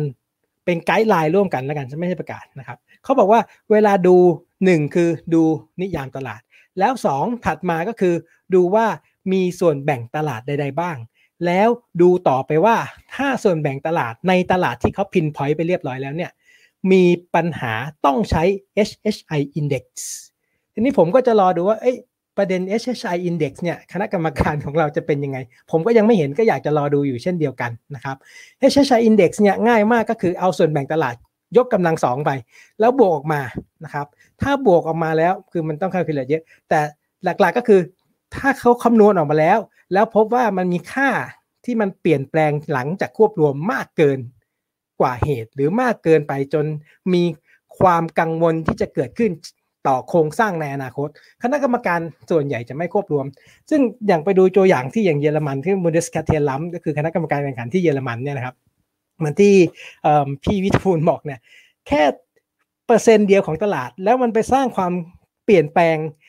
ทางการแข่งขันได้เนี่ย อันนี้ก็น่าน่า concern ทีนี้กลับเข้ามาสู่คดีกรณีของณปัจจุบันที่เราคุยอยู่เนี่ย ผมคิดว่ามันมีข้อคอนเซิร์นมากกว่าของประเด็นของที่เยอรมันด้วยซ้ำฉะนั้นผมก็อยากจะรอดูว่าด้วยการที่เขามีประกาศไว้แล้ว แล้วก็มีการพยายามอธิบายว่าจะต้องมีเหตุมีผลอย่างไรบ้างเนี่ยนะครับ อยากจะรอดูว่าทางคณะกรรมการการแข่งขันเนี่ยมีการคำนวณถึงส่วนแบ่งตลาด หรือค่า HHI index ก็คือ Herfindahl's Hirschman index หรือเปล่า ถ้ามีผมก็จะได้ดูว่าเหตุผลใดทำไมถึงให้ควบรวม อันนี้ก็ยังยังไม่ได้ตัดสินอะไรนะครับ แต่แค่อยากจะรอดูเหตุผล เพราะว่าคณะกรรมการควรที่จะต้องมีเหตุผลที่ชัดเจน ว่าตลาดคืออะไร แล้วส่วนแบ่งตลาดเป็นยังไง แล้วตรวจสอบความ market concentration ได้อย่างไร อันนี้นี้คือประเด็นที่ที่อยากจะร่วมแชร์กันเพิ่มเติมตรงนี้ก่อนละกันนะครับอาจารย์อยากจะขอถามอาจารย์ครับอาจารย์พลภาด้วยนะครับ คือคือเราต้องรอเขาใช่ไหมครับ หรือว่าเป็นหน้าที่ของเขาที่จะต้องเผยแพร่ไอตัวรายงานคำวินิจฉัยรวมทั้งข้อมูลที่เกี่ยวข้องครับ ประเด็นปัญหาคืออะไรไหมคะพอตอนอาจารย์พรชัยบอกเนี่ย คือเรียนพบว่าเราจะได้ไหม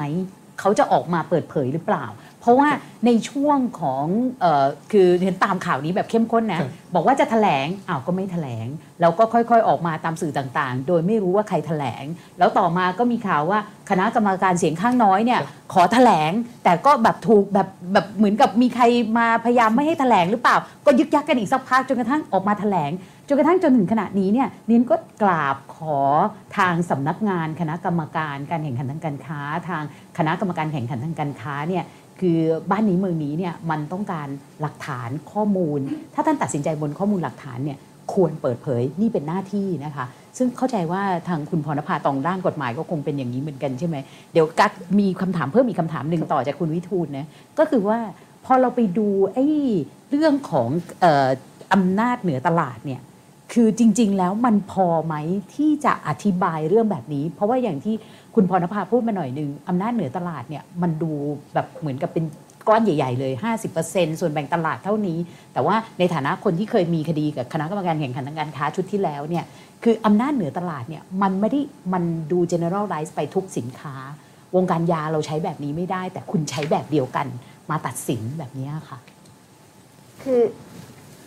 การบังคับใช้กฎหมายแข่งขันทางการค้าเนี่ยเรื่องที่ยากที่สุดคือการกำหนดขอบเขตตลาด ทุกประเทศมันมีข้อโต้แย้งได้ตลอดเวลาอยู่ที่ว่าใครเป็นคู่กรณีกันนะคะะซึ่งฉันคิดว่าในในในเคสเอาเอาตอบคำถามแรกก่อนของของคุณวิทูลว่าตามกฎหมายเนี่ยเขียนเขียนไว้เลยนะคะว่าการอนุญาตหรือไม่อนุญาตเนี่ยทางคณะกรรมการจะต้องระบุข้อเท็จจริงและเหตุผลอืมว่าทำไมอนุญาตหรือไม่อนุญาตเพราะฉะนั้นอันนี้อันนี้เป็นหน้าที่ของคณะกรรมการ และทุกคนต้องเซ็นชื่อ นะคะเพราะฉะนั้นความคาดหวังนะคะความคาดหวังหนึ่งมันต้องมีตัวเต็มมออกมา ใครพิจารณาจากมุมมองไหนใช้ข้อเท็จจริงอะไร ใช้เหตุผลอะไรนะคะ โดยหลักกฎหมายต้องมี แต่เขาลงละเอียดแค่ไหน อันนี้ยังตอบไม่ได้ เพราะยังไม่เคยมี precedent case อ่าแต่ถ้าสิ่งที่เราอยากเห็นเนี่ยเราอยากจะเห็นเหมือนกับเคสในต่างประเทศครับนะคะเขาลงละเอียดมากเลยเคสของเยอรมันเนี่ยอย่างที่อาจารย์วิทูลว่า เขาลงละเอียดมากเลยว่า ใครเห็นว่ายังไงเขาดีไฟตลาดยังไง มีปัญหายังไงสภาพภูมิศาสตร์เป็นยังไงการกระจุกตัวแค่ไหนอือหือนะคะเอ่อเขาลงละเอียดมากแล้วใครเห็นว่ายังไงเห็นด้วยไม่เห็นด้วยนะคะคือเราอยากเห็นอย่างนั้นจริง ๆนะคะที่ดิฉันไม่ได้ไม่ได้มีประเด็นเลยว่าจะอนุญาตหรือไม่อนุญาตนะคะแต่ดิฉันอยากจะเห็นเอ่อข้อเท็จจริง และเหตุผลในการอนุญาตนะคะเอ่อ ถ้าเราพูดถึงหลักเกณฑ์ทั่วไปเนี่ยเอ่อการอย่างที่ดิฉันเรียนคือคุณใหญ่ไม่มีปัญหา คุณมีอำนาจเหนือตลาดไม่มีปัญหานะคะ แต่ถ้าคุณมีอำนาจเหนือตลาดและพฤติกรรมของคุณเนี่ยต้องถูกกำกับ แต่ในส่วนที่จะกำกับดูแลเรื่องโครงสร้างเนี่ยเขาจะต้องมีการกำกับดูแลว่าถ้าคุณรวมแล้วเนี่ยมันมีผลกระทบอะไร ถ้าอนุญาตแล้วต้องมีเงื่อนไข และเงื่อนไขนั้นเนี่ยโดยหลักกฎหมายคือเงื่อนไขเพื่อเยียวยา เยียวยาลดผลกระทบให้มากที่สุดอืมนะคะ อันนี้คือสิ่งที่อยากจะเห็นว่าอ่าคุณอนุญาตอ่าส่วนตัวดิฉันคิดว่าดดดิฉันเดาวตั้งแต่ต้นว่าคงอนุญาต แต่กำลังรอดูว่าเงื่อนไขหน้าตาเป็นอย่างไร และเป็นเงื่อนไขที่เอ่อเป็นไปตามหลักสากลทั่วไปหรือเปล่าที่ที่เราคาดอือฮึคาดการไว้ แล้วกำหนดเงื่อนไขเนี่ยต้องอธิบายได้ว่าเงื่อนไขที่กำหนดมาเนี่ยมันเยียวยาตรงไหน มันแก้ผลกระทบตรงไหน อันนั้นเป็นหลักหลักหลักการสากลนะนะคะค่ะซึ่งเอ่อก็ก็ก็เฝ้าคอยดูว่าตัวเต็มอือฮึออกมาจะได้รายละเอียดมากน้อยแค่ไหนเอ่อสิ่งที่เราเห็นในข่าวเนี่ยเอ่อเราเห็นเสียงข้างน้อยอือหือนะคะเสียงข้างน้อยเขาออกมาค่อนข้างอธิบายชัดอธิบายหน่อยชัดค่ะว่าเขาดูหลักการอะไรทำไมเขาไม่อนุญาต เพราะมันอือฮึกระทบอะไรยังไงหนึ่งสองสามสี่ค่ะมีข้อมูลในในแง่ของเขา เราก็อยากจะฟังเสียงข้างมากนะคะ โดยส่วนตัวTo be fair ก็ต้องฟังค่ะทั้งสองฝ่ายใช่เพราะเสียงข้างมากเขาก็อาจจะมีมีเหตุผลของเขาก็ได้ ว่าค่ะทำไมเขาคิดว่ามันไม่กระทบอ่าอือฮึไม่ไม่มีผลเสียหายทางเศรษฐกิจอย่างร้ายแรงทำไมผู้บริโภคจะได้รับประโยชน์อือหือทำไมถึงมีความจำเป็นที่จะต้องรวมธุรกิจทำไมมันส่งเสริมอย่างไร คือแต่ละข้อแต่ละปัจจัยที่กฎหมายกำหนดว่าเขาจะต้องเอามาใช้เนี่ย เขาควรจะอธิบายได้ว่ามันเป็นไปตามปัจจัยนั้น งั้นเดี๋ยวดิฉันถามแบบนี้ก่อน คือยังไงเนี่ยณเวลาเนี้ยเราไม่ได้เห็นหรอกคำอธิบายของเสียงข้างมากนะคะ เดี๋ยวดิฉันเนี่ยจะเอาเฉพาะเท่าที่เขาแถลงมา แล้วก็รวมทั้ง7เงื่อนไขของคณะกรรมการเสียงข้างมาก แล้วขอฟังความเห็นทั้ง 4 ท่านว่าคิดยังไง เอาเท่าที่คิดว่าพอพูดได้นะคะ แล้วเดี๋ยวเรามาค่อยมาดูว่าถ้าในฐานะ เป็นกขอคอมีคนบอกว่างั้นครับพวกนี้เก่งนักอีกหน่อยไปเป็นกขอคอซะครับลอง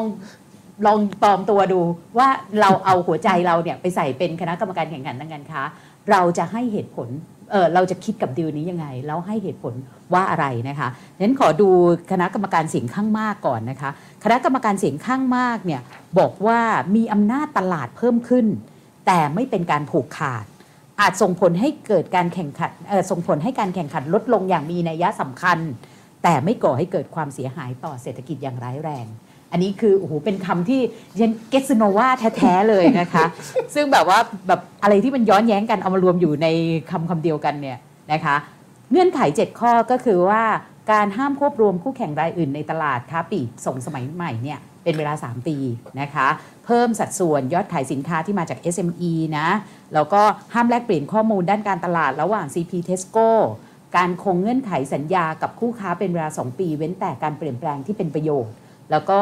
การกำหนดระยะเวลาการให้สินเชื่อทางการค้านะคะ แล้วก็ข้อ 6 กับข้อ 7 เนี่ยก็คือรายงานผลปฏิบัติการตามเงื่อนไขเป็นเวลา 3 ปี แล้วก็กำ มาตรฐานการปฏิบัติการค้าที่ดี และเผยแพร่ต่อสาธารณะ อันนี้ก็คือเงื่อนไขของเสียงข้างมากนะคะฉะนั้นไล่เรียงเลย เอาใครก่อนไหมคะ มีใครแบบว่า volunteer ไหม ถ้าไม่มีเนี่ยดิฉันจะเริ่มจากอาจารย์พรเทพก่อนค่ะโอเคครับ ได้ครับ ผมชอบเกสโนวามากเลยนะครับ ตรงใจมากครับ คือ ถ้าเกิดเราเราดูเราดูนะครับ คือคือเราอยากจะรู้ว่าเขาคิดยังไงอะเราลองดู remedies ของเขานะครับอือฮึเพราะว่า ประเด็นก็คือว่า remedies เนี่ยมันจะต้องไปตอบ concern ก็คือ 7 ข้อใช่ไหมใช่ใช่ครับ คือโดยหลักแล้วเนี่ย remedies มันแปลว่าการเยียวยาใช่ไหมการแบบรักษา สรุปมันอาการอยู่ตรงไหนเขาก็ต้องไปรักษาตรงนั้นนะครับทีนี้เรามาดู remedies นะครับแต่ละอันดูดูในภาพรวมก่อนนะครับคือผมอาจจะใช้เวลาเยอะหน่อยนะครับเอ่อแต่ว่าจริงผมมีความเห็นในทุกข้อเลยนะครับเอ่อเขาบอกว่ามีอำนาจตลาดเพิ่มขึ้น แต่ไม่ผูกขาด นะครับคำถามคือตลาดใดก่อนนะครับเมื่อกี้เราคุยกันเรื่องการแบ่งตลาดมาเยอะแล้วนะครับอันที่สองคือพอมีอำนาจตลาดเพิ่มขึ้นคือลดการแข่งขันยังมีนัยสำคัญนะครับลดการแข่งขันไม่เสียหายนะครับ แต่ไม่แต่ไม่เกิดความเสียหายทางเศรษฐกิจ และไม่กระทบต่อประโยชน์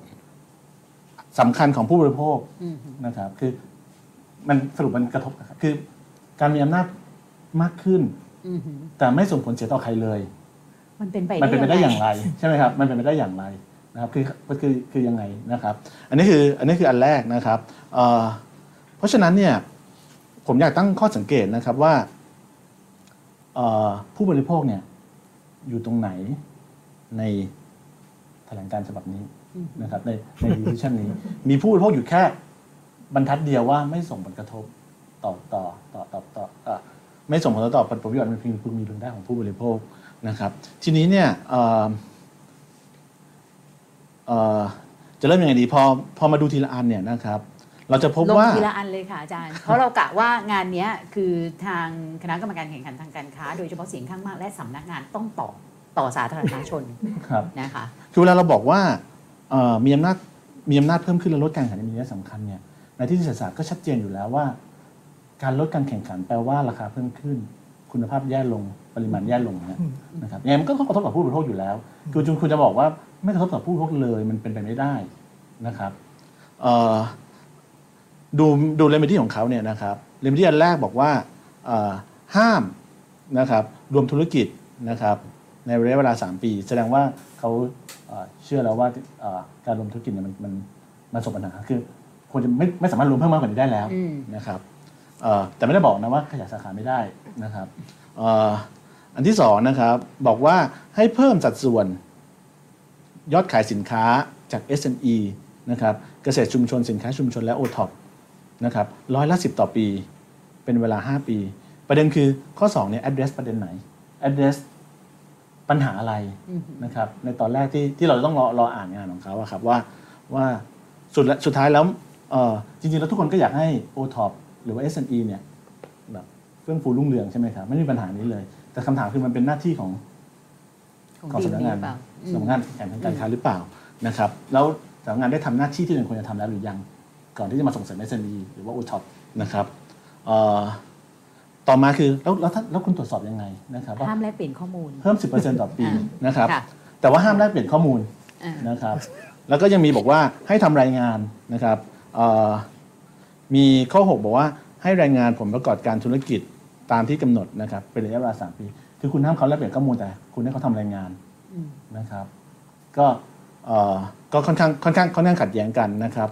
ไอ้ตรงห้ามแลกเปลี่ยนข้อมูลเนี่ยเขาเป็นหน่วยธุรกิจเดียวกันแล้วเนี่ยเหมือนกับอืมห้ามสามีภรรยาคุยกันอะ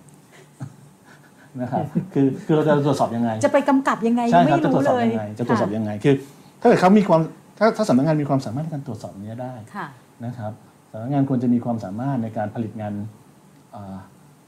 ผลิตงานวิเคราะห์ที่เรากำลังรออ่านเนี่ยได้ค่อนข้างดีเลย เพราะว่า Data ที่ต้องการในการวิเคราะห์การ make decision เนี่ยง่ายกว่าการตรวจสอบการแลกเปลี่ยนข้อมูลอีกนะครับทีนี้เนี่ยเขาบอกว่าให้คงสัญญานะครับ ข้อ 3 ให้คงสัญญาเงื่อนไขข้อตกลงต่างๆ เป็นเวลา 2 ปีนะครับ แสดงว่ายอมรับนะครับว่าเทสโก้มีอำนาจต่อซัพพลายเออร์ ถึงบอกว่าต้องให้คงสัญญานี้เอาไว้อืมนะครับ ถ้าไม่ห้ามอาจจะมีการเปลี่ยนแปลงสัญญา เหมือนในประเทศกำลังพัฒนาครับที่คุณวิทูลยกตัวอย่างมา แล้วประเด็นคือคือ 2 ปีเนี่ยแล้วหลัง 2 ปีทำยังไงอืมใช่ไหมครับคือเอ่อในภาพรวมของ remedy ที่ที่พูดเนี่ยทั้ง7ค่ะข้อเนี่ยเป็น behavioral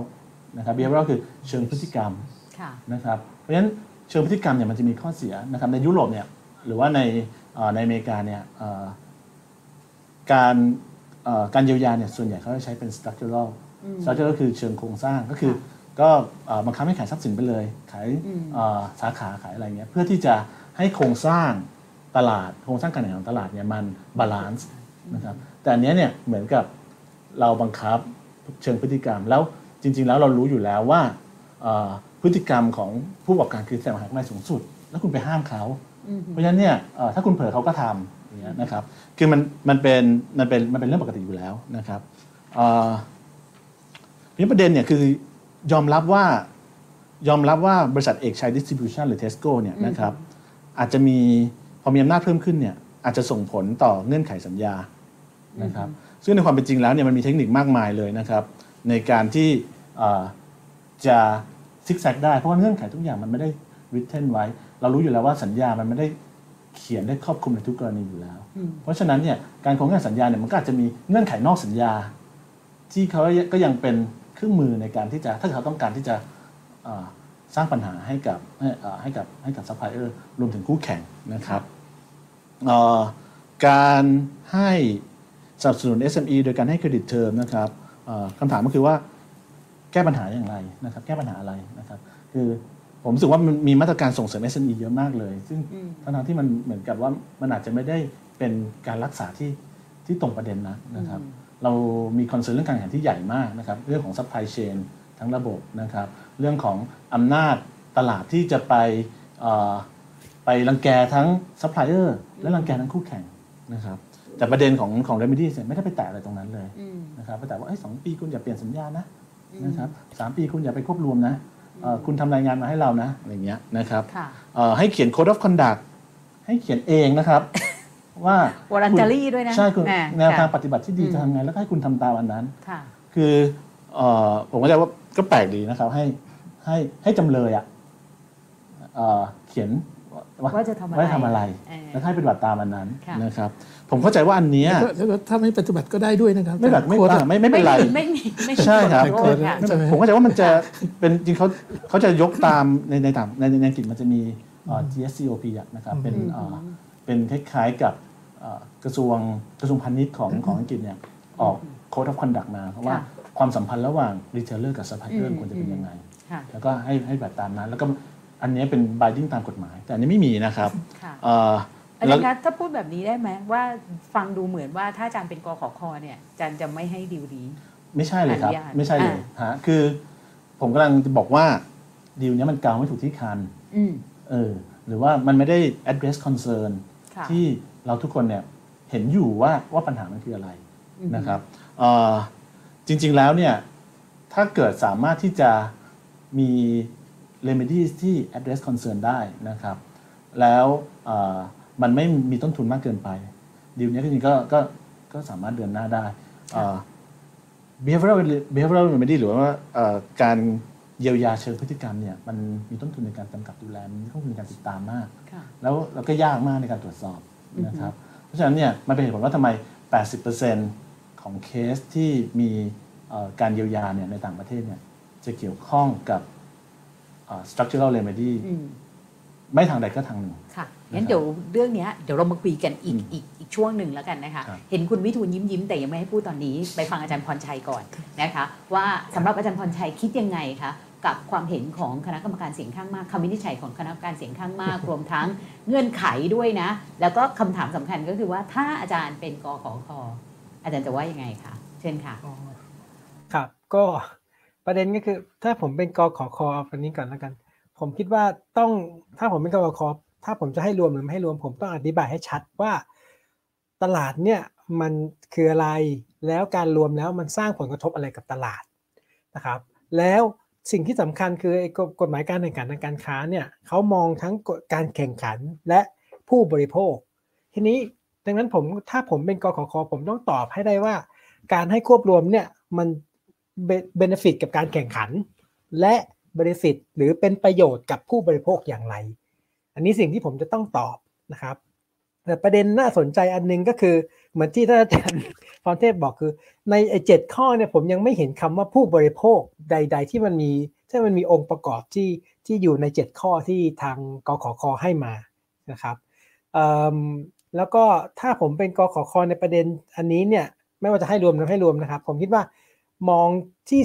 สิ่งที่สำคัญก็คือจะทำยังไงให้ไม่เกิดการใช้อำนาจเหนือตลาดในอนาคตนะครับ ซึ่งสิ่งที่เจ็ดข้อมานี้ผมยังไม่เห็นชัดๆว่ามันจะมีการป้องกันยังไง ไม่ให้มีการใช้อำนาจเหนือตลาด เพราะเมื่อคุณรวบควบรวมกันแล้วเนี่ยภาษานี่เขาเรียกว่าเป็น dominance เป็นเป็นธุรกิจที่มีความโดดเด่น หรือมีอำนาจทางตลาดแล้วเนี่ยเมื่อควบรวมหลังจากหลังจากควบรวมเนี่ยมีโอกาสมากที่จะไปใช้อำนาจในตลาดต่อคู่แข่งรายอื่นนะครับ และก็ต่อผู้บริโภค แต่ประกาศเนี่ยเท่าที่ดูมาเนี่ยเน้นช่วยเหลือ SME ก็คือผู้ธุรกิจรายย่อยที่ส่งสินค้าค้าขายให้กับทั้งสองบริษัทนี้ ผมก็เลยไม่เห็นว่า เอ๊ะมันจะจะสร้างให้เกิด หรือว่าเป็นการป้องกันการใช้อำนาจเหนือตลาดได้อย่างไรในอนาคตนะครับ หรืออาจจะตัวอย่างข้อแรกเนี่ยนะครับ ห้ามรวมธุรกิจ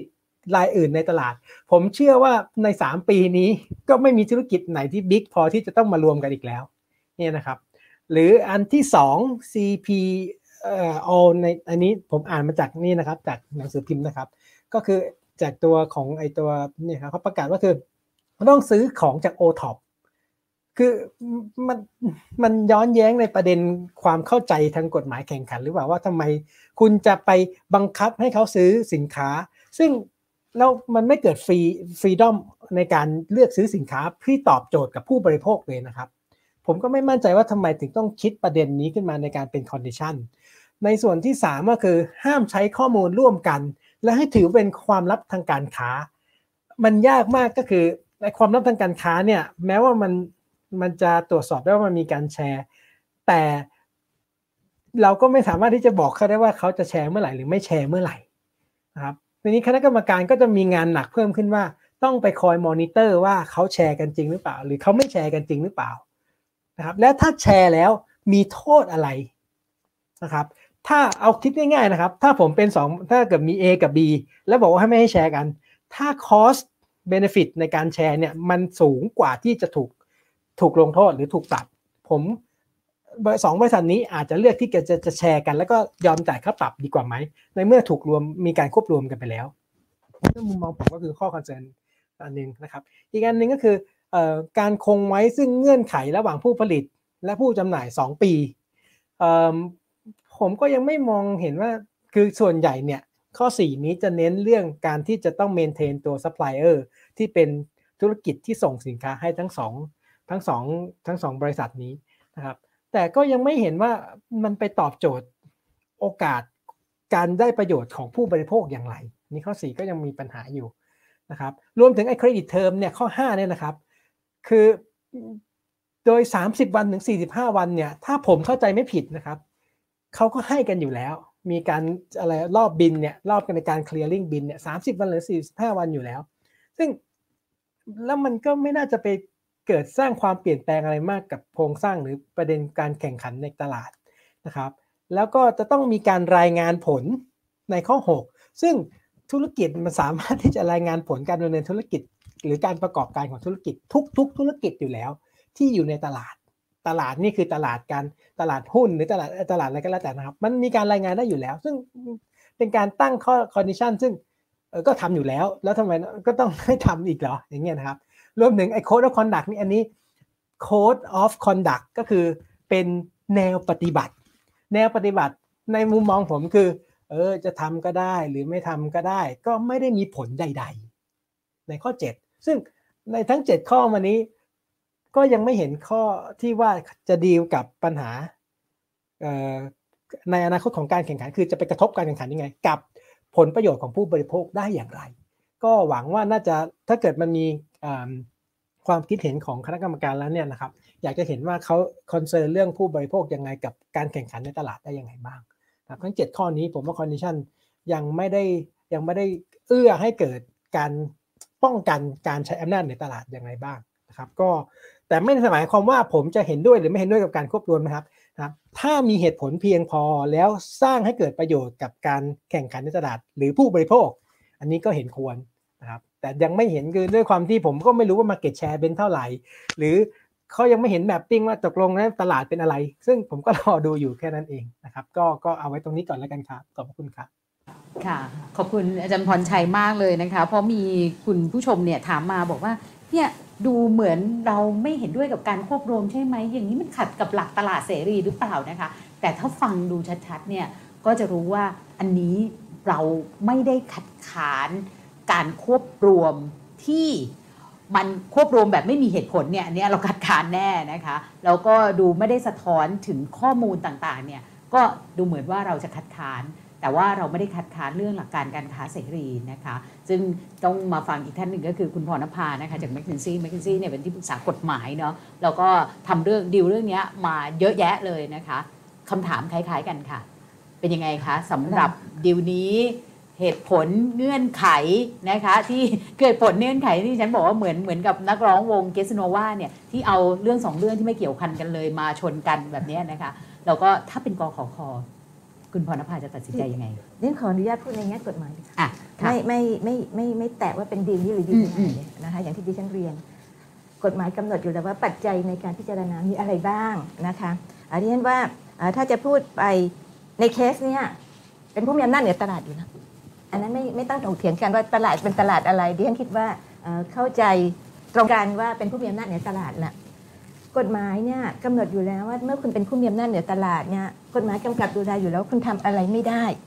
มาตรา50 ผู้มีอำนาจเหนือตลาดห้ามกระทำการอย่างใดอย่างหนึ่งดังต่อไปนี้ นี่กฎหมายห้ามอยู่แล้วนะคะเพราะฉะนั้นเนี่ยเวลาเราดูเงื่อนไขเนี่ยถ้าพูดกันตามหลักสากล มักจะเป็นเงื่อนไขเพื่อเยียวยา เงื่อนไขเพื่อเอ่อเงื่อนไขทางด้านโครงสร้างอย่างที่อาจารย์พรเทพว่า เงื่อนไขทางพฤติกรรมมีได้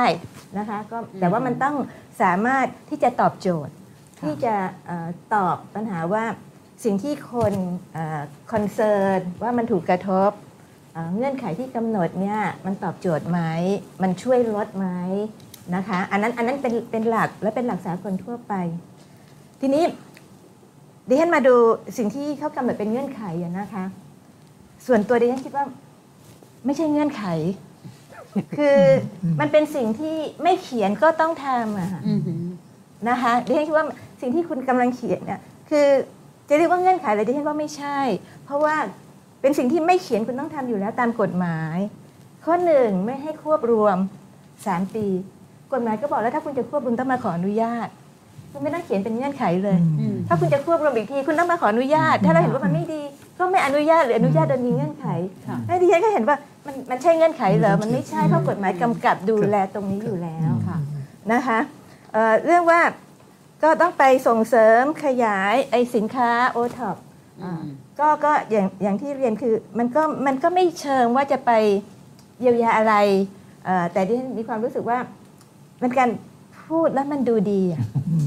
คือเราเราเราเราก็อยากจะส่งเสริม SME นะคะประเทศเราพอพูดถึงว่าการการกำกับดูแล SME การดูแลให้เขาสามารถเอ่อตั้งหลักได้เป็นเรื่องดีอืมพอมีอันนี้ขึ้นมาเนี่ยเรื่องที่ว่าฟังดูดี เหมือนเติมเชอร์รี่ลงไปสักนิดหนึ่งอะไรคือคือประมาณอย่างนั้นค่ะแต่ว่าใช่เงื่อนไขไหมค่ะใช่ใช่ใช่บทบาทของกอ่าขคไหมค่ะนะคะอ่าก็ก็ เอาเป็นว่าเราคุยกันในแง่ของสิ่งที่เราคิดว่าเขาเขียนเป็นเงื่อนไขแต่มันเป็นสิ่งที่กฎหมายบอกว่าคุณต้องทำอยู่แล้วเท่านั้นเองนะคะไม่ว่าจะเป็นเรื่องว่าอ่าคงเงื่อนไขตามสัญญาระหว่างผู้ผลิตอ่าผู้จัดจำหน่ายอืมอันเนี้ยถ้าเงื่อนไข อันนั้นมันมันมันไม่เป็นธรรมกฎหมายก็เขียนอยู่แล้ว ก็ขอพอมีออกกฎเกณฑ์ แนวปฏิบัติเอ่อการเอ่อ พฤติกรรมทางการค้าอือฮึแนวปฏิบัติของเอ่อผู้ค้าค้าส่งค้าปลีกกับพวกซัพพลายเออร์อันนี้มีออกมาอยู่แล้ว ว่าอะไรเป็นธรรมอะไรไม่เป็นธรรมอะไรต้องควรระวัง นี่กฎหมายก็กำหนดอยู่แล้วนะคะเอ่อการที่จะบอกว่าไม่ไม่อยากจะบอกเลยว่าไอ้ code of conduct คือคือมันไม่ใช่เงื่อนไขนะคะอย่างที่ทุกคนว่าค่ะเอ่อคือมีมีบางอย่างที่เดนคิดว่า สิ่งที่กำหนดมาแล้วเรียกว่าเงื่อนไขเนี่ยมันเป็นสิ่งที่คุณไม่ต้องเขียน คุณต้องทำอยู่แล้ว ไม่ว่าใครก็ตามนะคะเดนไม่ได้พูดถึงดีลนี้หรือไม่ได้พูดถึง CP ไม่ได้พูดถึงใคร แต่พวกนี้กฎหมายเขียนอยู่แล้วกำกับดูแลเรื่องพฤติกรรมนะคะอ่าอีกอันหนึ่งที่ดิฉันสงสัยนิดเดียว คือไม่ให้แลกเปลี่ยนข้อมูลกันเรียกว่ามันแปลกนิดนึงคือในในในโครงสร้างของกฎหมายแข่งขันทางการค้าเนี่ยนะคะ มันจะมีเอ่อข้อหนึ่งที่เขาเขียนว่าเอ่อผู้ประกอบธุรกิจที่มีความสัมพันธ์เชิงนโยบายอือหือนะคะเราใช้คอนเซปต์ของ single economic entity นะคะถ้าถ้าคุณมีความสัมพันธ์เชิงนโยบาย มีผู้ถือหุ้น 50%คุณคุมเอ่อบอร์ดได้ 50%ถือว่าคุณเป็น unit เดียวกันใช่อืมใช่การที่คุณเป็น unit เดียวกันเนี่ยกฎหมายก็บอกว่า คุณได้รับการยกเว้นอืมไม่ถือว่าทำผิด มีมาตรา 54 เป็นมาตราเรื่องคาเทล เรื่อง hardcore cartel อืมว่าการตกลงระหว่างคู่แข่งอืมผิดนะคะอืมโดยเฉพาะตกลงเรื่องสีเรื่องเรื่องเรื่องฟิกราคาเรื่องลดปริมาณเรื่องเออแบ่งเขตครับการขายครับกฎหมายบอกแล้วพวกนี้ผิด ถ้าคุณเป็นคู่แข่งกัน คุณตกลงกันไม่ได้ อันนี้ผิด แต่ถ้าคุณเป็นยูนิตเดียวกัน ไม่ผิด เพราะว่าถือว่าคุณก็เป็นกลุ่มเดียวกันแล้วเอ่อการที่มีการกำหนดนโยบายเหมือนกัน กฎหมายยกเว้นให้เหมือนเป็นคนคนเดียวกัน ใช่ ทีนี้ดิฉันก็เลยงงนิดนึงครับว่าครับครับอันนี้เราบอกว่ารวมได้พอรวมแล้วแน่นอนโดย โดยนิยามของกฎหมายคุณเป็นคนเดียวกัน กฎหมายบอกคุณเป็นคนเดียวกันแล้ว คุณจะกำหนดโน่นนี่นั่น ร่วมกันไม่ผิดครับยกเว้นตาม54อือหืออันนี้คุณบอกว่า อะคุณยังต้องแยกกันอยู่ แต่ว่าแต่ว่ามันมันมีช่องว่างนิดนึงที่ดิฉันดิฉันมีความรู้สึกว่าตังหงิดตังหงิดนิดเดียว คือเขาบอกไม่ให้แลกเปลี่ยนข้อมูลทางการตลาดอืมอืมอืมนะคะครับมันมันกว้างมากนะคะ ข้อมูลทางตลาด แต่ว่าที่กฎหมายห้ามเนี่ยกฎหมายห้ามเรื่องการกำหนดราคาอืมเรื่องวัดปริมาณอืมเรื่องแบ่งเขตการขายอืมที่กฎหมายห้ามไม่ให้ทำได้ แต่และไอ้ไอ้ไอ้สิ่งที่กฎหมายห้ามเนี่ย ถ้าคุณเป็นคนเดียวกันแล้ว คุณคุณไม่คุณไม่ต้องห้ามอืมสิ่งที่คุณห้ามคือคุณไม่ได้ห้ามไอ้สีข้อนั้นด้วยอืมอืมเรื่องสีข้อนั้นคุณทำได้เพราะคุณเป็นยูนิตเดียวกันแล้ว ไม่ผิดร่วมกันกำหนดราคาได้เหรอคือคือมันมีความไม่ชัดเจนค่ะในการเขียนนะคะดิฉันคิดว่ามันอาจจะเป็นประเด็นนิดนึงอ่าไม่ไม่ดิฉันไม่ไม่ไม่ไม่ไม่ไม่คิดว่าจะอ่าจะจะจะคอมเมนต์อะไรมากมายแต่ดิฉันอยากจะรอดูอืมรอดู คำวินิจฉัยฉบับเต็มว่าคุณสามารถ address พวกนี้ได้แค่ไหน คุณพรและณภามองโลกในแง่ดูดีมากเลยนะคะ ว่าว่าสงสัยอะไรอย่างเงี้ยนะคะ เพราะถ้าเป็นดิฉันเนี่ยดิฉันคิดว่ามันเหมือนมีใครมาแปะลงไปในตอนหลังอะไรประมาณเนี้ยนะคะ แต่นั่นความคิดเห็นส่วนตัวไม่ค่ะอาจจะคิดว่าค่ะเป็นเรื่องของการเขียน wording ที่อืมที่ไม่ไม่ค่อยเข้าใจค่ะเนื้อหาของกฎหมายเท่าไหร่อย่างอืนั้นมใช่ค่ะนะคะอะมาค่ะ คุณวิทูลคือว่ายังไงคะคือผมอ่านเงื่อนไขนี้แล้วเนี่ย อันนี้ผมรู้สึกอย่างนี้เลยนะครับว่า เหมือนกับ CP เนี่ยเป็นคนร่างให้กรรมการแข่งขันทางการค้าเนี่ยพิจารณาว่าโอเคไหมตามนี้อืมนะครับ แล้วกรรมการดูแล้วก็ เออ มันก็โอเคได้คุยกากัรนเสียงข้างมากใช่ใช่อะคือมันคล้ายๆแบบนั้นเลยนะครับเดี๋ยวผมขออธิบายนิดนึงนะครับ อาจจะไม่เป็นแบบนี้ก็ได้อะแต่ทำไมความรู้สึกถึงคิผดมแบบเป็นนั้นแบบนั้นอืมอย่างเรื่อง SME เนี่ยคือผมฟังเรื่องนี้มาก่อนหน้านี้แล้ว คือตอนที่เขาจะ ควบรวมกันนะครับ และมีประเด็นที่ตั้งคำถามว่าเอ้ยมันจะมันจะมีปัญหาไหมนะครับเรื่องนำไปสู่เรื่องการผูกขาดนะครับ แล้วก็ทางเอกชนก็อธิบาย แล้วก็ที่จริงผมว่ามันมีคือในเพจของไบโอไทยเนี่ยนะครับมันจะมีเอ่อคนที่จะมาคล้ายๆช่วยแย้งนะครับอืมช่วยแย้งนะครับว่าการรวมตัวมันไม่กระทบอย่างนั้นอย่างนี้นะครับ แล้วผมก็ไปเช็คไอ้ตัว แอคเคาท์ที่เข้ามาให้ความเห็นเนี่ยนะครับก็ดูแปลกๆนะครับมือมาแนวเดียวกัน แล้วประเด็นหนึ่งที่พูดมากสุดคือ SME เนี่ยนะครับ พูดมาตั้งแต่ก่อนหน้านี้เลยเฮ้ยมันปรากฏจริง ๆ ด้วยพอพอตอนรวมกันนะครับ ก็เป็นเงื่อนไขหนึ่งว่าการอือหือควบรวมแบบนี้ในสุดแล้วจะนำไปสู่เรื่องของการเช่น เป็นพื้นที่สำหรับ SME ไงนั่นแหละก็พูดมาก่อนหน้านี้แล้ว แล้วเนี่ยครับในช่วงอาทิตย์นี้เนี่ยผมเห็นกิจกรรม SME เต็มเลยนะครับของ เจริญพกพันธ์นะครับคือมันเป็นเรื่องที่เหมือนกับว่าเอาเงื่อนไขที่กรรมการท่านค่ะเขียนตอนนี้เนี่ย CP แฮปปี้มากเลย เพราะ CP เอ่อต้องการทำแบบนี้อยู่แล้วนะครับ จนอดคิดไม่ได้ว่า CP เป็นคนเขียน ที่จริงไม่ผิดนะครับที่ CP จะเสนอนะเราคุยนอกรอบประจานแต่ว่าถ้าในต่างประเทศนะครับเขาจะเปิดโอกาสให้กับคู่แข่งนะครับคู่แข่งเขาเปิดการซัพพลายเออร์เนี่ยมานั่งดูด้วยว่าเงื่อนไขเหล่านี้ โอเคไหมอืมแล้วคุณก็นั่งอยู่ด้วยมีการพิจารหรือณาเรื่องนี้ร่วมกัเพิ่มเรื่องอะไรไหมใช่อืมแต่ผมว่ามันไม่เป็นแบบนั้นค่ะผมถือโอกาสเล่าเลยกันนะครับ เพราะว่าผมคิดว่าคนที่ต้องรับผิดชอบเรื่องนี้ไม่ใช่เฉพาะกรรมการแข่งขันทางการค้าเท่านั้นโอเค ในทางปฏิบัติเนี่ยก็ต้องรับผิดชอบเต็มที่ใช่ไหมครับอำนาจและกฎหมาย แต่ว่าที่จริงเนี่ยผมเรียกรัฐบาลหรือรัฐสภา ซึ่งมีส่วนเกี่ยวข้องกับการกำกับดูแลการดำเนินการทั้งหลายเนี่ยควรจะเกี่ยวข้องด้วย แล้วก็มีกรรมธิการของสภาผู้แทนราษฎรนะครับกรรมการพาณิชย์และทรัพย์สินธรรมญาเนี่ยผมจะโยงกับเรื่องที่ว่าเมื่อกี้นะครับ ก็เชิญให้ผู้ประกอบการรายย่อย SME นะครับเข้ามาให้ข้อมูลนะครับก่อนหน้าการควบรวมกิจการ แล้วก็ปรากฏว่าทั้งผมไม่เอ่ยชื่อนะครับ แต่เป็นผู้ประกอบการผู้ประกอบการที่ผลิตเรื่องนมแปรรูปนะครับเป็นการที่ผลิตเนื้อรายสำคัญ ผู้กการที่ผลิตเนื้อไก่นะครับมาอยู่ในห้องประชุมที่กรรมธิการเนี่ยเชิญเข้าร่วมประชุมนะครับ แล้วก็ผมไปในฐานะของที่ปรึกษาขององค์กรผู้บริโภคนะครับไปนั่งประชุมอยู่ คือทุกคนพูดตรงกันเรื่องผลกระทบในเรื่องนี้นะครับว่าจะเกิดขึ้นถ้ามีการควบรวมกิจการนะครับก็คืออนาคตของการส่งสินค้าเข้าไปเนี่ยจะมีข้อจำกัดมาก ทีนี้ผมคิดว่าถ้าประเด็นกรรมการแข่งขันทางการค้าเนี่ย ทำเงื่อนไขนะครับที่รับฟังความเห็นพวกนี้เนี่ยมันจะไม่ออกมาเป็นแบบนี้นะครับยกอย่างง่าย ๆเลยนะครับก็คือว่าอย่างเช่นยกอย่างเช่นว่าในช่วงสองปีนะครับหลังจากการควบรวมเนี่ยก็จะไม่เปลี่ยนแปลงสัญญาก็คือโอเค คุณจะให้เขารักษาไอ้ตัวซัพพลายเออร์เดิมเอาไว้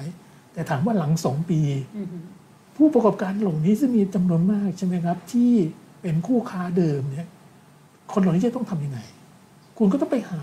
ไปเปิดพื้นที่ใหม่เลย อย่างนี้เป็นต้นใช่ไหมครับ ซึ่งเป็นเรื่องสำคัญมาก อันนี้คือเท่าที่เห็นโดยเบื้องต้นก็คือบอกว่า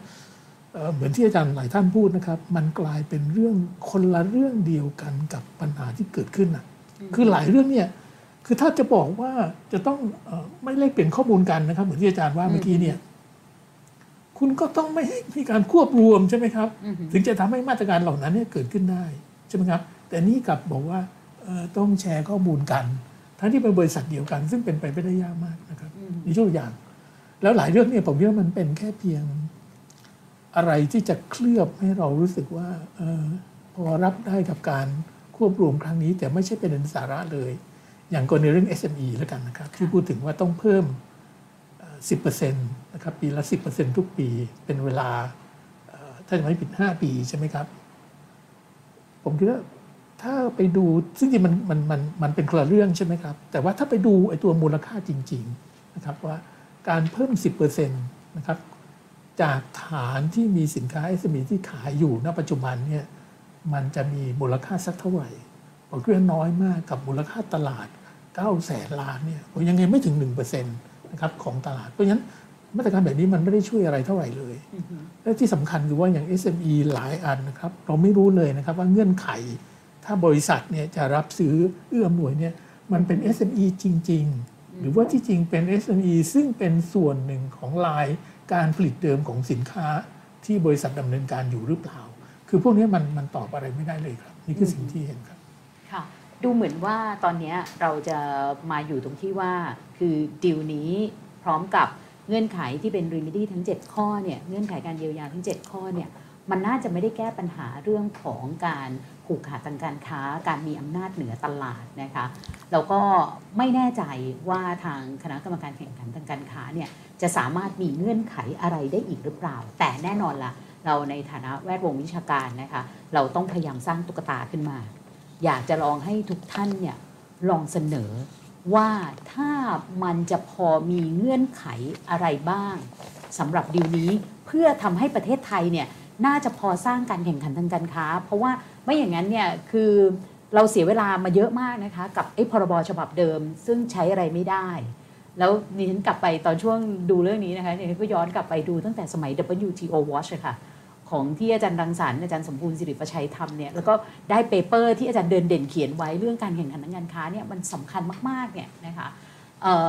ถึงตอนนี้ถ้าเรายังจะพอฉุดรั้งให้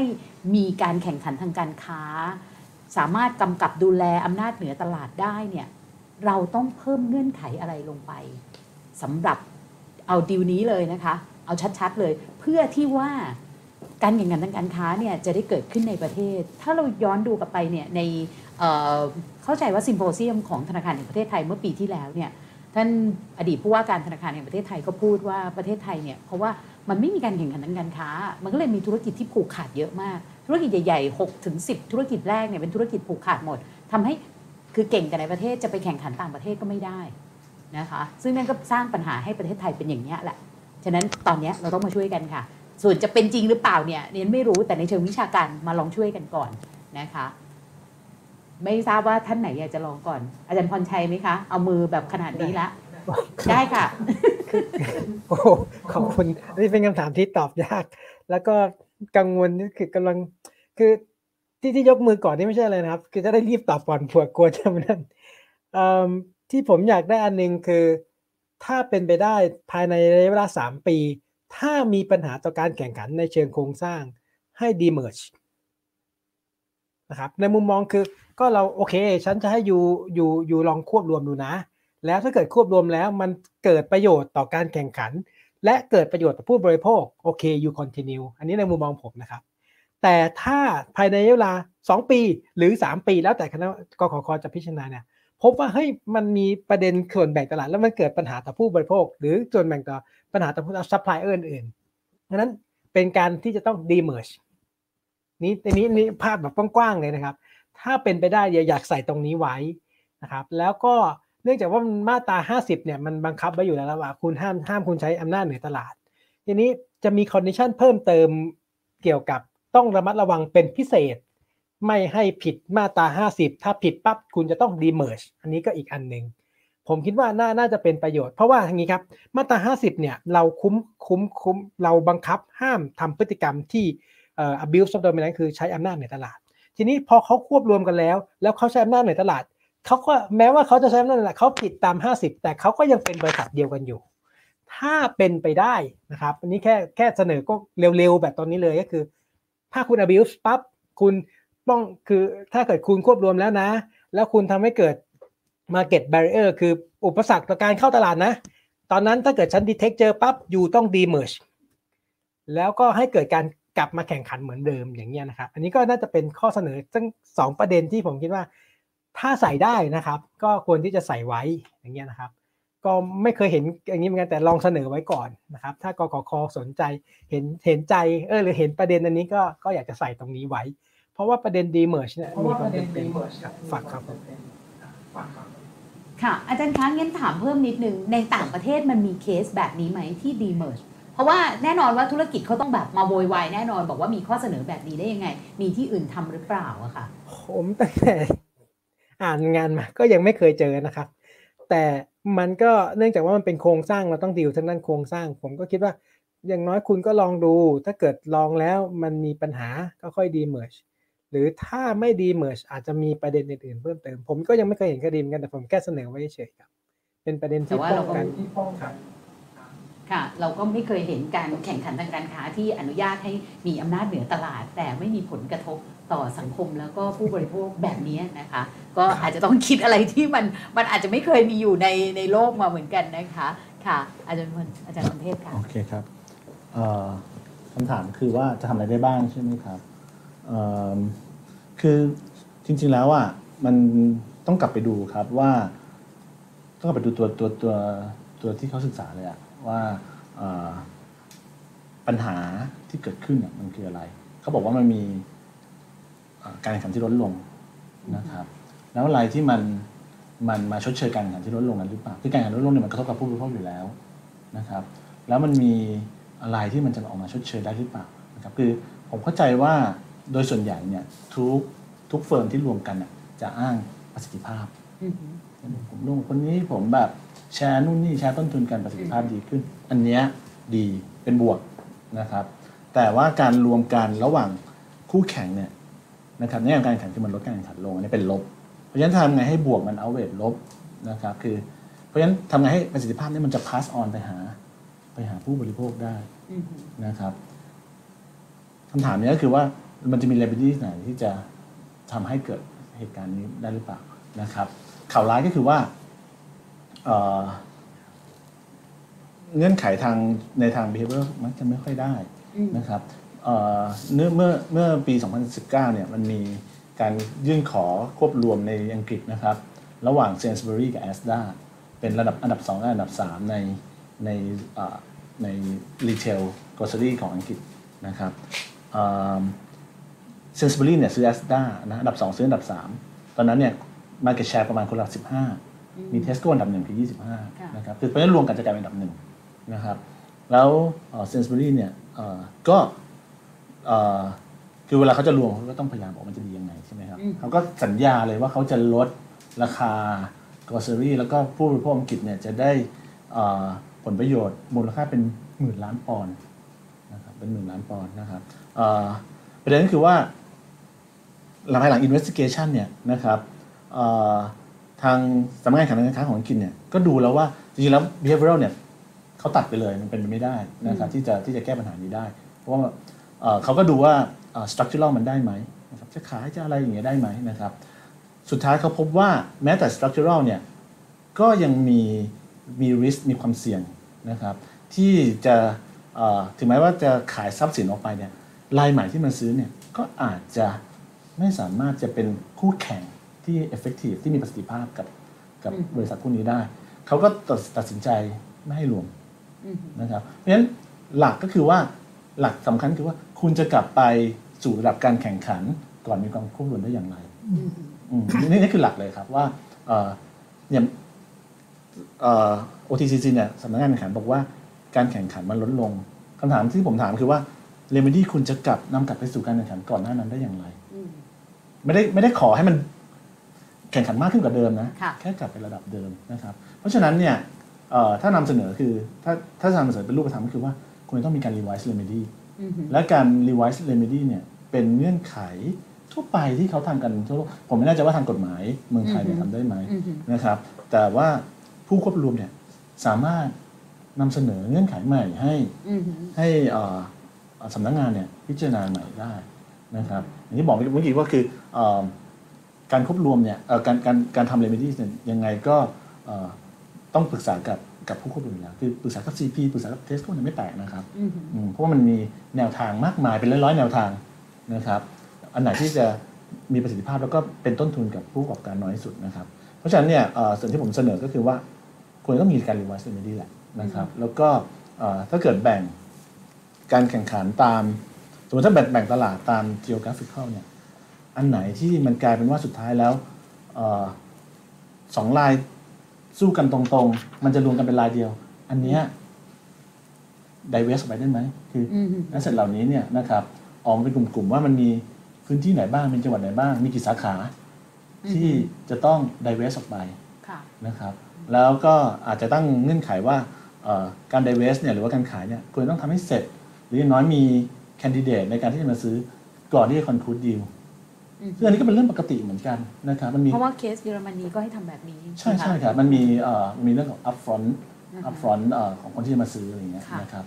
เอ่อหรือว่า fix it first cost นะครับคืออซ่อมให้เสร็จก่อนแล้วค่อยค่อยเดินหน้าต่อไปนะครับ เพราะฉะนั้นเนี่ยก็เอ่อก็อาจจะต้องคือมันมันก็มีแนวทางลักษณะนี้แหละครับ เพราะว่าเอ่อถ้าเกิดเป็น behavioral เนี่ยมันยังไงเนี่ยคุณไปบังคับเขาไม่ได้อืมตลอดคือเขาจ้องจะทำอะไรอย่างเงี้ย คือคือเราก็ไม่ได้จะไปโทษบริษัทนะครับ เพราะว่ามันเป็นอินส n ี v ของเขาอยู่แล้วมันเป็นแรงใจของเขาอยู่แล้วที่เขาจะต้องพยายามแสวงหากำไรอืมใช่ไหมครับ เพราะฉะนั้นเนี่ยในแง่ของผู้กำกับดูแลเนี่ยจะต้องพยายามสร้างสภาพที่ที่เอ่อมีการแข่งขันให้เกิด สิ่งที่เรียกว่ามือที่มองไม่เห็นนะครับ ที่มันแบบคุณทุกคนทำดีที่สุดแต่ว่ามันมีเอาคำที่ดีที่สุดด้วยนะครับเพราะฉะนั้นเนี่ยเอ่อ structural remedies เนี่ยอาจจะเป็นอาจจะเป็นทางทางหนึ่งอืมนะครับแล้วก็อีกอันหนึ่งนะครับเอ่อ ถ้าเกิดรวมไปแล้วเนี่ยสมมติถ้าไม่ทำรวมไปแล้วเนี่ยมันจะมีคำถามที่ตามมาจากจากเอ่อ decision อันนี้นะครับ เพราะว่าถ้าเกิดสมมติว่าให้ยคุณบอกว่าเอ่อ CP2 Tesco มาเนี่ยการแข่งขันไม่ได้เพิ่มขึ้นมากเพราะว่า Macro กับ Tesco อยู่คนละตลาดกัน มันไม่ได้อยู่ตลาดเดียวกันแล้วมันแบบการแข่งขันมันแบบลดลงมากอย่างเงี้ยค่ะทีนี้คุณกายคุณกำลังจะบอกว่า Tesco กับ Macro อยู่สองตลาดแสดงว่าเขาเป็น เป็น dominant position ในทั้งสองตลาดเลยหรือเปล่าใช่เพราะ Macro เป็นผู้ผูกขาดในตลาดของเขาในตลาดของเขา Tesco เป็นผู้ผูกขาดในตลาดของเขาใช่แล้วคุณจะดีวันนี้ต่อไปยังไงใช่คือคุณก็ต้องไปทำ expose อืมเอ่อภายหลังการภายหลัง decision เนี้ย คุณก็ต้องไป investigate อันนี้ต่ออืมอนะครับคุณจะแบบโอเคปล่อยแล้วก็ยอมให้อย่างนั้นไม่ได้ใช่ไหมว่าคุณบอกมาแล้วว่า ตอนเนี้ยกลายเป็นว่าแบบเฮ้ยแมคโครมันเป็นแบบเบอร์หนึ่งคนเดียวในตลาดไม่มีใครแข่งกับเขาด้วยนะครับ แล้วไม่ใช่ว่าพอเป็นแบบนั้นก็จะบอกว่า อ๋อไม่เขามีเทสโก้กันที่แข่งเขาแล้วทำไมคุณไม่พูดแต่แรกอะไรอย่างเงี้ยนึกออกปะคือพยายามอย่าใช้ครับครับอย่าใช้หลัก อย่าใช้เหตุผลที่มันมาเซิร์ฟข้อหนึ่งความต้องการตั้งแต่แรกเออไม่มีปัญหาอีกข้อหนึ่งใช่ใช่ใช่นะครับ คือคือนะครับนี่นี่นี่นี่คือนี่คือนี่คือข้อสำอืคัมญ อาจารย์ครับมีคุณผู้ชมเนี่ยก็ถามมาบอกว่าแหมนักวิชาการเนี่ยก็ไม่รู้หรอกในเรื่องของการทำธุรกิจ คือเทสโก้เขาลำบากทำธุรกิจไม่ประสบความสำเร็จเขาก็จะขายอะ่ะก็มันก็มีคนมาซื้ออะทำไมถึงไม่สนับสนุนกัน แล้วก็ถ้าไม่ใช่ CP ได้เป็นไทเบฟได้ ก็ต้องโดนข้อหาแข่งขันทางการค้าผูกขาดตลาดแบบนี้อีกหรือเปล่า อาจารย์มีคำอธิบายเรื่องนี้ไหมคะคือเราอย่าไปมองนะครับว่า เราไม่ควรจะมองว่ามันเป็นบริษัทอะไร เราแค่ดูว่าถอดออกแบบติดตาไปเลยว่าแบบอืมสองอันเนี้ยมันส่งผลต่อต่อเอาคำของตลาดอย่างไรนะครับแต่ว่าเอ้ยเทสโก้เขาเป็นเจ้าของเอ้ยซีพีเป็นเจ้าของเทสโก้มาก่อน ตอนนั้นเขาขายไปแล้วเขาซื้อกลับมา เหมือนลูกกลับมาอยู่ในเออ้ออมของพ่ออะไรคือคือตอนนี้คุณมันเป็นคนละบริษัทกับคุณไปแล้วอะค่ะเออนะครับเอาแฝงผมขายรถของผมไปเนี่ย ผมก็จะไปอะไรอาวรรถเก่าครับๆผมก็ไม่ได้เราส่งคนอื่นเขาไปแล้วอย่างเงี้ยค่ะนะครับ ก็เอ่อเพราะฉะนั้นเนี่ย เราแบบคือเราต้องเราเราเรามองแฟกต์อืมแบบที่มันเป็นนะครับอือหือคือถ้าเกิดว่าไทยเบฟจะซื้อก็ต้องดูอยู่ดีว่าไทยเบฟแบบเฮ้ยซื้อได้ซื้อไม่ได้อือหืออย่างเงี้ยนะครับค่ะแล้วเอ่อเงื่อนไขอย่างหนึงคือเทสโก้จะเจ๊งจริงหรือเปล่าอืมคือมันมี clause อยู่เหมือนกันนะครับว่า failing firm ใช่ไหมคือถ้าเกิดบริษัทนั้นจะเจ๊ง บริษัทที่ไปซื้อแล้วทำให้ตัวเองมีอำนาจตลาดเพิ่มขึ้น สามารถอนุญาตได้เพ ราะว่าถ้าไปปล่อยถ้าปล่อยไปตัวนี้ไอ้คันไอ้คนนี้ก็หายไปอยู่ดีอืมการแข่งขันก็ลดลงอยู่ดี เพราะฉะนั้นการซื้อก็ไม่ได้ทำให้เอ่อการแข่งขันมันเปลี่ยนแปลงไปคือยังไงมันก็ต้องลดลงอยู่ดีอย่างเงี้ยอันเนี้ยได้ แต่คำถามแต่คือเทสโก้เขากำไรมันอยู่ในพื้นที่ตรงมันอยู่มันอยู่ใน position ที่จะเป็น failing firm หรือเปล่าค่ะมันไม่ใช่นะครับ มันไม่ใช่ค่ะนะครับอืมมันยังมี asset ดีอยู่เยอะแยะที่ที่ที่ที่คนอยากจะได้อยู่ ใช่ค่ะค่ะ คุณพรณภาล่ะคะ ว่ายังไงถ้าจะเติมจะเติมสิ่งที่คิดว่าน่าจะเพื่อป้องกันการแข่งขันทางการค้า เราพูดถึงเรื่องโครงสร้างของการติดตามอย่างที่อาจารย์บอกว่าน่าจะมี investigate ต่อ หรือว่าถ้าจะ demerge เนี่ยมันต้องไง คือแบบเนี้ยเสนอในเชิงของโครงสร้างการทำงานด้วยก็ได้นะคะไม่ที่ฉันคิดว่าเอ่อมาถึงจุดนี้แล้วเนี่ยเราจะบอกมันรีไวซ์ได้หรือเปล่าให้พูดในแง่กฎหมายนะคะอืมคำวินิจฉัยออกมาแล้วอืมเงื่อนไขออกมาแล้วอ่าแต่ว่า วิธีเยียวยาในในในในเชิงเศรษฐ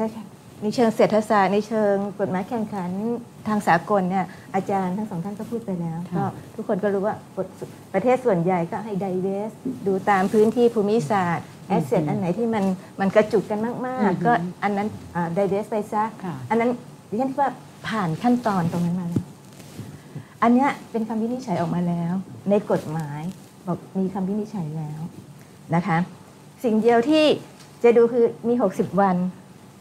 อืมมีอุทธรณ์หรือเปล่านะคะ แล้วเราคาดเดาว่าเขาจะอุทธรณ์หรือเปล่าอืมนะคะ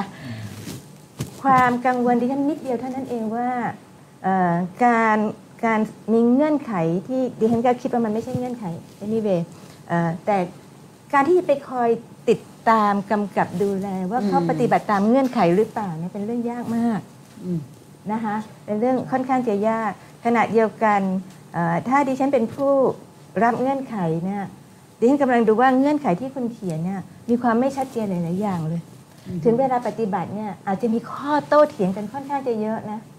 อันนี้10%หรือยัง อันนี้ใช่ SME หรือเปล่าอืมอันนี้เอ่อเป็นธรรมหรือเปล่า คือคือมันมีข้อข้อโต้เถียงกันได้อีกเยอะค่ะนะคะถ้าถ้าดิฉันเป็นผู้รับรับเงื่อนไขที่เขาเขียนมาดิฉันก็คงต้องไป clarify อะให้มันชัดๆหน่อย หมายถึงอะไรมี basis อะไรนะคะเอ่อถ้าพูดถึงว่า process ในแง่กฎหมายเนี่ย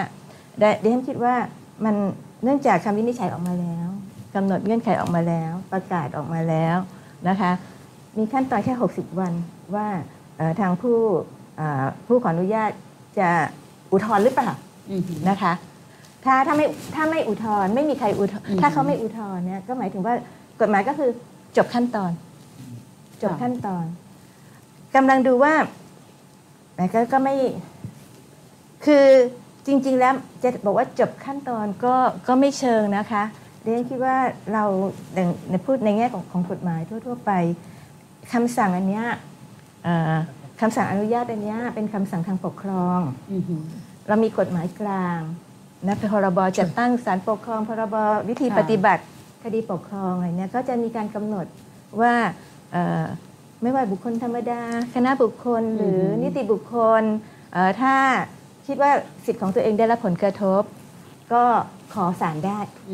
คือคืออันนี้ก็จะเป็นอีกอีกอีกด้านหนึ่งนะคะ แต่เดียนก็ไม่แน่ใจว่าศาลปกครองเราจะจะพิจารณาอะไรยังไง แต่นิดนึงนะคะคือบอกแล้วว่าดิฉันเนี่ยมีมีปัญหากับคณะกรรมการแข่งขันทางการค้ามาก่อน ตั้งแต่ฉบับพรบที่แล้วเนี่ยเราเนี่ยเคยมีประเด็นเรื่องตอนยา CL ที่บริษัทแอปพอร์ตเนี่ยเขาใช้อำนาจเหนือตลาดเนี่ยในการจัดการที่จะถอนคำขอขึ้นทะเบียน ตอนนั้นเนี่ยคณะกรรมการแข่งขันทางการค้าเนี่ยชี้ว่าไม่ผิดมาตรา 25 23 28 นะคะ ในพรบเก่าเนี่ยเราเนี่ยร้องอุทธรอุทธรทั้งในคณะกรรมการแข่งขันทางการค้า แล้วในที่สุดก็ชี้ว่าเราไม่มีสิทธิอุทธรณ์เพราะว่าเราไม่ใช่เป็นคู่คู่ดิวของเขา คือเขาไม่ได้มองว่าผู้บริโภคใช่ พอไปร้องศาลปกครองเนี่ยร้องสองศาลนะคะ ในที่สุดก็แพ้อีก ชี้เหมือนที่คณะกรรมการแข่งขันทางการค้า คือเขาไม่ได้มองว่าผู้บริโภคเนี่ยคือผู้ที่ได้รับผลกระทบจากการตัดสินใจของคณะกรรมการแข่งขันทางการค้า ซึ่งถือว่าจะบอกว่าล้าหลังก็ต้องยอมรับว่าบ้านเราเนี่ยบางทีผู้ใช้อำนาจทางกฎหมายเนี่ยหรือว่าระบบยุติธรรมเนี่ยไม่ก้าวหน้าเท่าที่ควร ฉะนั้นเนี่ยถามว่าผู้บริโภคอยากจะทำอะไรกับดีลนี้ไหมเนี่ยแน่นอนแต่ว่าจากประสบการณ์ที่ผ่านมาเนี่ยเราไม่กล้าหวังมากนะคะ เพราะว่าพอแก้กฎหมายใหม่เนี่ยตรงนี้ก็ไม่ได้ดูแตกต่างจากกันออกไป ก็ก็ก็คงก็เป็นอีกอีกอีกอีกด้านหนึ่งที่จะต้องพิจารณาที่ผู้ได้รับผลกระทบเนี่ยมีเฉพาะผู้บริโภคหรือเปล่านะคะก็อาจจะนะมันก็มันก็จะมีมีหลายด้านแล้วก็เป็นสิ่งที่ดิฉันคิดว่าระบบกฎหมายบ้านเราไม่ว่าจะเป็นศาลยุติธรรมเองศาลปกครองเองศาลทรัพย์สินทางปัญญาเองความเข้าใจเกี่ยวกับกฎหมายแข่งขันทางการค้ายังมีน้อยมากอันนี้จริงนั่นนั่นเป็นประเด็นนะคะ ก็ก็อันนี้เป็นสิ่งที่ ก็ต้องเรียนรู้กันต่อไปนะคะ คืออันนึงก็ต้องเดี๋ยวคิดว่าถ้ามองในแง่ดีเนี่ยเราผลักดันกฎหมายฉบับใหม่ออกมาได้ อันนั้นนะดิฉันคิดว่าเป็นเป็นเป็นชัยชนะ พอสมควรที่ให้คณะกรรมการมีความเป็นอิสระ แน่นอนกฎหมายไม่สมบูรณ์หรอกกฎหมายมีจุดบกพร่องการดำเนินงานของกขคก็อาจจะไม่ไม่สามารถครอบคลุมภาพรวมอย่างที่เราอยากจะเห็นได้ แต่ก็ เขาก็ยังใหม่อะนะคะที่คิดว่าเขาก็ยังใหม่ มันก็อยู่ในขั้นตอนที่เขาจะพัฒนาความความคิดนะคะ ก็ก็มีความหวังก็ขอให้มีความหวังอย่างอย่างน้อยในเคสนี้ถ้าเราจะเห็นนะคะดิฉันยังคิดว่าความรู้สึกอุ่นใจนิดนึงคือ เสียงมัน 4 ต่อ 3 มันก้ากึ่งนะคะ มันก้ากึ่ง แล้วดิฉันคิดว่ามันก็เป็นเบสิสในการพิจารณาของของของศาลต่อไปได้ว่า มันมันก้ากึ่ง 4 ต่อ 3 นะ เพราะฉะนั้นมันจะมีความเห็นที่น่าจะนำมาพิจารณาหรือเปล่านะคะก็ก็มีความคาดหวังว่าไอไอไอระบบของเราจะมีการพัฒนาแล้วก็แนวคิดจะจะมีความเข้าใจ ถึงตัวกฎหมายมากขึ้น ค่ะ เมื่อกี้ตอนที่คุณพรณภาพูดว่าคือศาลบ้านเราหรือผู้จะบังคับใช้กฎหมายเนี่ยเข้าใจเรื่องการแข่งขันทางการค้าน้อยเนี่ยเสียงอาจารย์พรชัยนี่ดังมาเลยนะคะ ใช่ใช่ใช่ใช่อาจารย์อยากขยายความตรงนี้นิดนึงไหมคะ เดี๋ยวจะได้ไม่เลยไป เพิ่มเติมนิดนึงคือตั้งแต่ประสบการณ์ที่ที่สอนมากฎหมายแข่งขันเนี่ยนักศึกษาที่จะสนใจลงก็น้อยนะครับ หลังๆ เริ่มมีเยอะขึ้น ด้วยความที่มันเป็นวิชาเลือกแล้วก็เป็นวิชาที่มันดูไกลตัวกับนักกฎหมายไปเนี่ยเขาก็จะไม่ค่อยมีใครเข้าใจ ทีนี้ส่วนใหญ่ก็จะเป็นนักกฎหมายที่จบโทจากต่างประเทศแล้วกลับมานะครับดังนั้นไอ้แวดวงกฎหมายแข่งขันนี่ก็เลยยังมีน้อยอยู่ และความเข้าใจโดยเฉพาะอย่างยิ่งอย่างแค่ตัวผมนะครับ คือกฎหมายตัวนี้เนี่ยมันเป็นกฎหมายที่ overlap กับเศรษฐศาสตร์ดังนั้นมันมันเกินกว่าขอบเขตของเฉพาะนักกฎหมายอย่างเดียว มันต้องไปคู่กับตัว นักเศรษฐศาสตร์ที่มานั่ง co กันแล้วดูว่าจะบังคับใช้กฎหมายยังไง มันก็เลยเป็นความยากของการบังคับใช้กฎหมายการแข่งขันในการค้าไหนๆพูดนิดนึงก็คือก็ในส่วนหนึ่งนอกจากจะ comment คณะกรรมการแล้วเนี่ยผมอยากจะให้กำลังใจนะครับ เพราะว่าผมเคยเขียน paper อันนึงลงในหนังสือของท่านอาจารย์ศักดา ซึ่งตอนท่านอาจารย์เกษียณผมอธิบายเกี่ยวกับพัฒนาการของตัวคณะกรรมการการแข่งขันออสเตรเลีย ตั้งแต่ปี 1978 แล้วก็พัฒนาการของนโยบายทางแข่งขันเขาบอกว่า เริ่มแรกๆเนี่ยคณะกรรมการไม่ได้มีไม่ได้มีอำนาจหรือไม่ได้มีบทบาทใด ๆ ในการดีลกับบิ๊กคอร์เปอเรทนะครับ แต่หลังๆจากการพัฒนาตัวองค์กรมาแล้ว มีความมั่นคงในหลักการหรือมีความมั่นคงในแนวคิด หรือการดำเนินการแล้ว แล้วประชาชนส่วนใหญ่รับรู้แล้วว่าคณะกรรมการคืออะไรเนี่ย หลังจากนั้นมาเนี่ยมันเริ่มมีมีสิทธิหรือมีมีอำนาจเชิงสถาบันมากขึ้นในการที่จะเข้าไปปรับหรือดีลกับ Big Corporate ดังนั้นไม่ใช่แค่ ไม่ใช่ว่าผมจะคอมเมนต์อย่างนี้นะครับ ผมอยากจะให้กำลังใจด้วยว่า เพราะว่ามันเป็นแค่ 2 ปีแรกที่เราได้มีคณะกรรมการยังไม่ถึง 2 ปีด้วยซ้ำเนี่ยนะซึ่งเป็นคณะกรรมการซึ่งอย่างน้อยเป็นองค์กรอิสระขึ้นมาได้นะครับนี่ก็นี่ก็แชร์เพิ่มเติมนี้กันครับแหมอาจารย์ตอบได้เหมือนคำถามสุดท้ายของดิฉันเลย เดี๋ยวจะฝากไว้ก่อนเลยนะคะคำถามสุดท้ายเนี่ยก็คือว่าคือคือแน่นอนละเราต้องมีความหวัง แล้วจากบทเรียนของดิวนี้เนี่ย ข้อเสนอของเราเนี่ยคืออะไรบ้างนะคะ แต่นิดเดี๋ยวก่อนนะคะ เพราะว่ายังเหลือคุณวิทูลยังไม่ได้ตอบคำถาม ที่ว่าไอ้ข้อเยียวยาเนี่ยถ้าเพิ่มได้นะคะทั้งในมุมซัพพลายเออร์ที่เป็นบรรดาคนเล็กคนน้อยผู้ประกอบการในสายพานของระบบอาหารเนี่ยนะคะคุณวิทูลอยากเติมอะไรเผื่อคณะกรรมการแข่งขันทางการค้าเขาได้ยิน แล้วมีการ revise remedy ครั้งนี้ค่ะ คือ มันเติมไม่ได้ครับ คือหมายความว่า คือหลักการเราคือว่าถ้าเมื่อใดก็ตามที่เงื่อนไขการควบรวมทำให้เกิด มีอิทธิพลเหนือตลาดและส่งผลกระทบ ต่อทั้งคู่แข่งซัพพลายเออร์และผู้บริโภคเนี่ยคุณก็ต้องลดไอตัวเงื่อนไขเหล่านั้น เช่นการขายกิจการหรือสาขานะครับที่มีผลกระทบ อันนี้ไม่ทราบทำได้หรือเปล่าคือตอนนี้อาจจะ ทำได้ยากหรือเปล่า เพราะเงื่อนไขที่เขียนว่ามันมันอ่อนมากๆใช่ไหมครับ คือถ้าจะทำได้ก็คือผมจะต้องเขียนเงื่อนไขพวกนั้นเข้าไปว่าเมื่อใดก็ตาม ที่สร้างผลกระทบแบบนี้คุณต้องขายสาขาหรือกิจการที่มีผลกระทบนั้นออกไป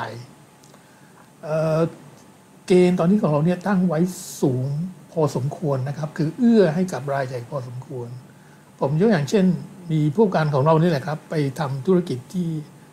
เวียดนาม แล้วปรากฏว่ามูลค่าของตลาดเนื้อไก่เนี่ยนะครับมันเกินที่รัฐบาลเวียดนามกำหนด ซึ่งอยู่ประมาณ 35%นะครับก็ต้องขายกิจการอื่นไปเลยนะครับ เพราะมันมันมันมันกระทบกับเงื่อนไขที่เขากำหนดเอาไว้ สมมุติว่าของเรานะครับผมไม่ไม่เราไม่ประกาศไม่ได้เห็นรายละเอียดคำวินิจฉัยพวกนั้นใช่ไหมครับ แต่ถ้าเราเห็นเนี่ยทั้งเรื่องของพื้นที่ก็ดีนะ หรือสัดส่วนตลาดหรือว่าตลาดไหนเป็นต้นเนี่ยนะครับ เราก็จะมีเงื่อนไขพวกนี้ได้ว่าคุณต้องขายทิ้งสินะครับขายไปเพื่อที่จะทำให้เกิดการแข่งขัน การควบรวมก็อยู่ภายใต้เงื่อนไขนี้นะครับอันนั้นคือสิ่งที่ผมว่าที่ที่ควรจะทำนะครับเป็นเป็นเป็นเรื่องหลักเรื่องสำคัญที่สุด เรื่องอื่นก็เป็นเรื่องรองลงไป ทีนี้อีกอันหนึ่งที่ผมว่าน่าจะทำได้นะครับ ก็คือว่า คือในในตามกฎหมายเนี่ยมันมีมาตราอีกมาตราหนึ่งคือ มาตรา 57 นะครับ มาตรา 57 ก็คือมันมีอยู่ทั่วไปแล้ว แต่ว่าเมื่อใดก็ตามมีการควบรวมกิจการแบบนี้เนี่ยอำนาจเหนือตลาดจะเพิ่มขึ้นฉะนั้นคาดการได้เลยว่าหน้าที่ของกรรมการแข่งขันทางการค้าเนี่ยจะต้องบังคับใช้มาตรา 57 เนี่ยอย่างเข้มข้นนะครับอันนี้ก็เป็นเงื่อนไขหนึ่งนะครับที่สามารถทำได้นะครับ เช่น การกีดกัน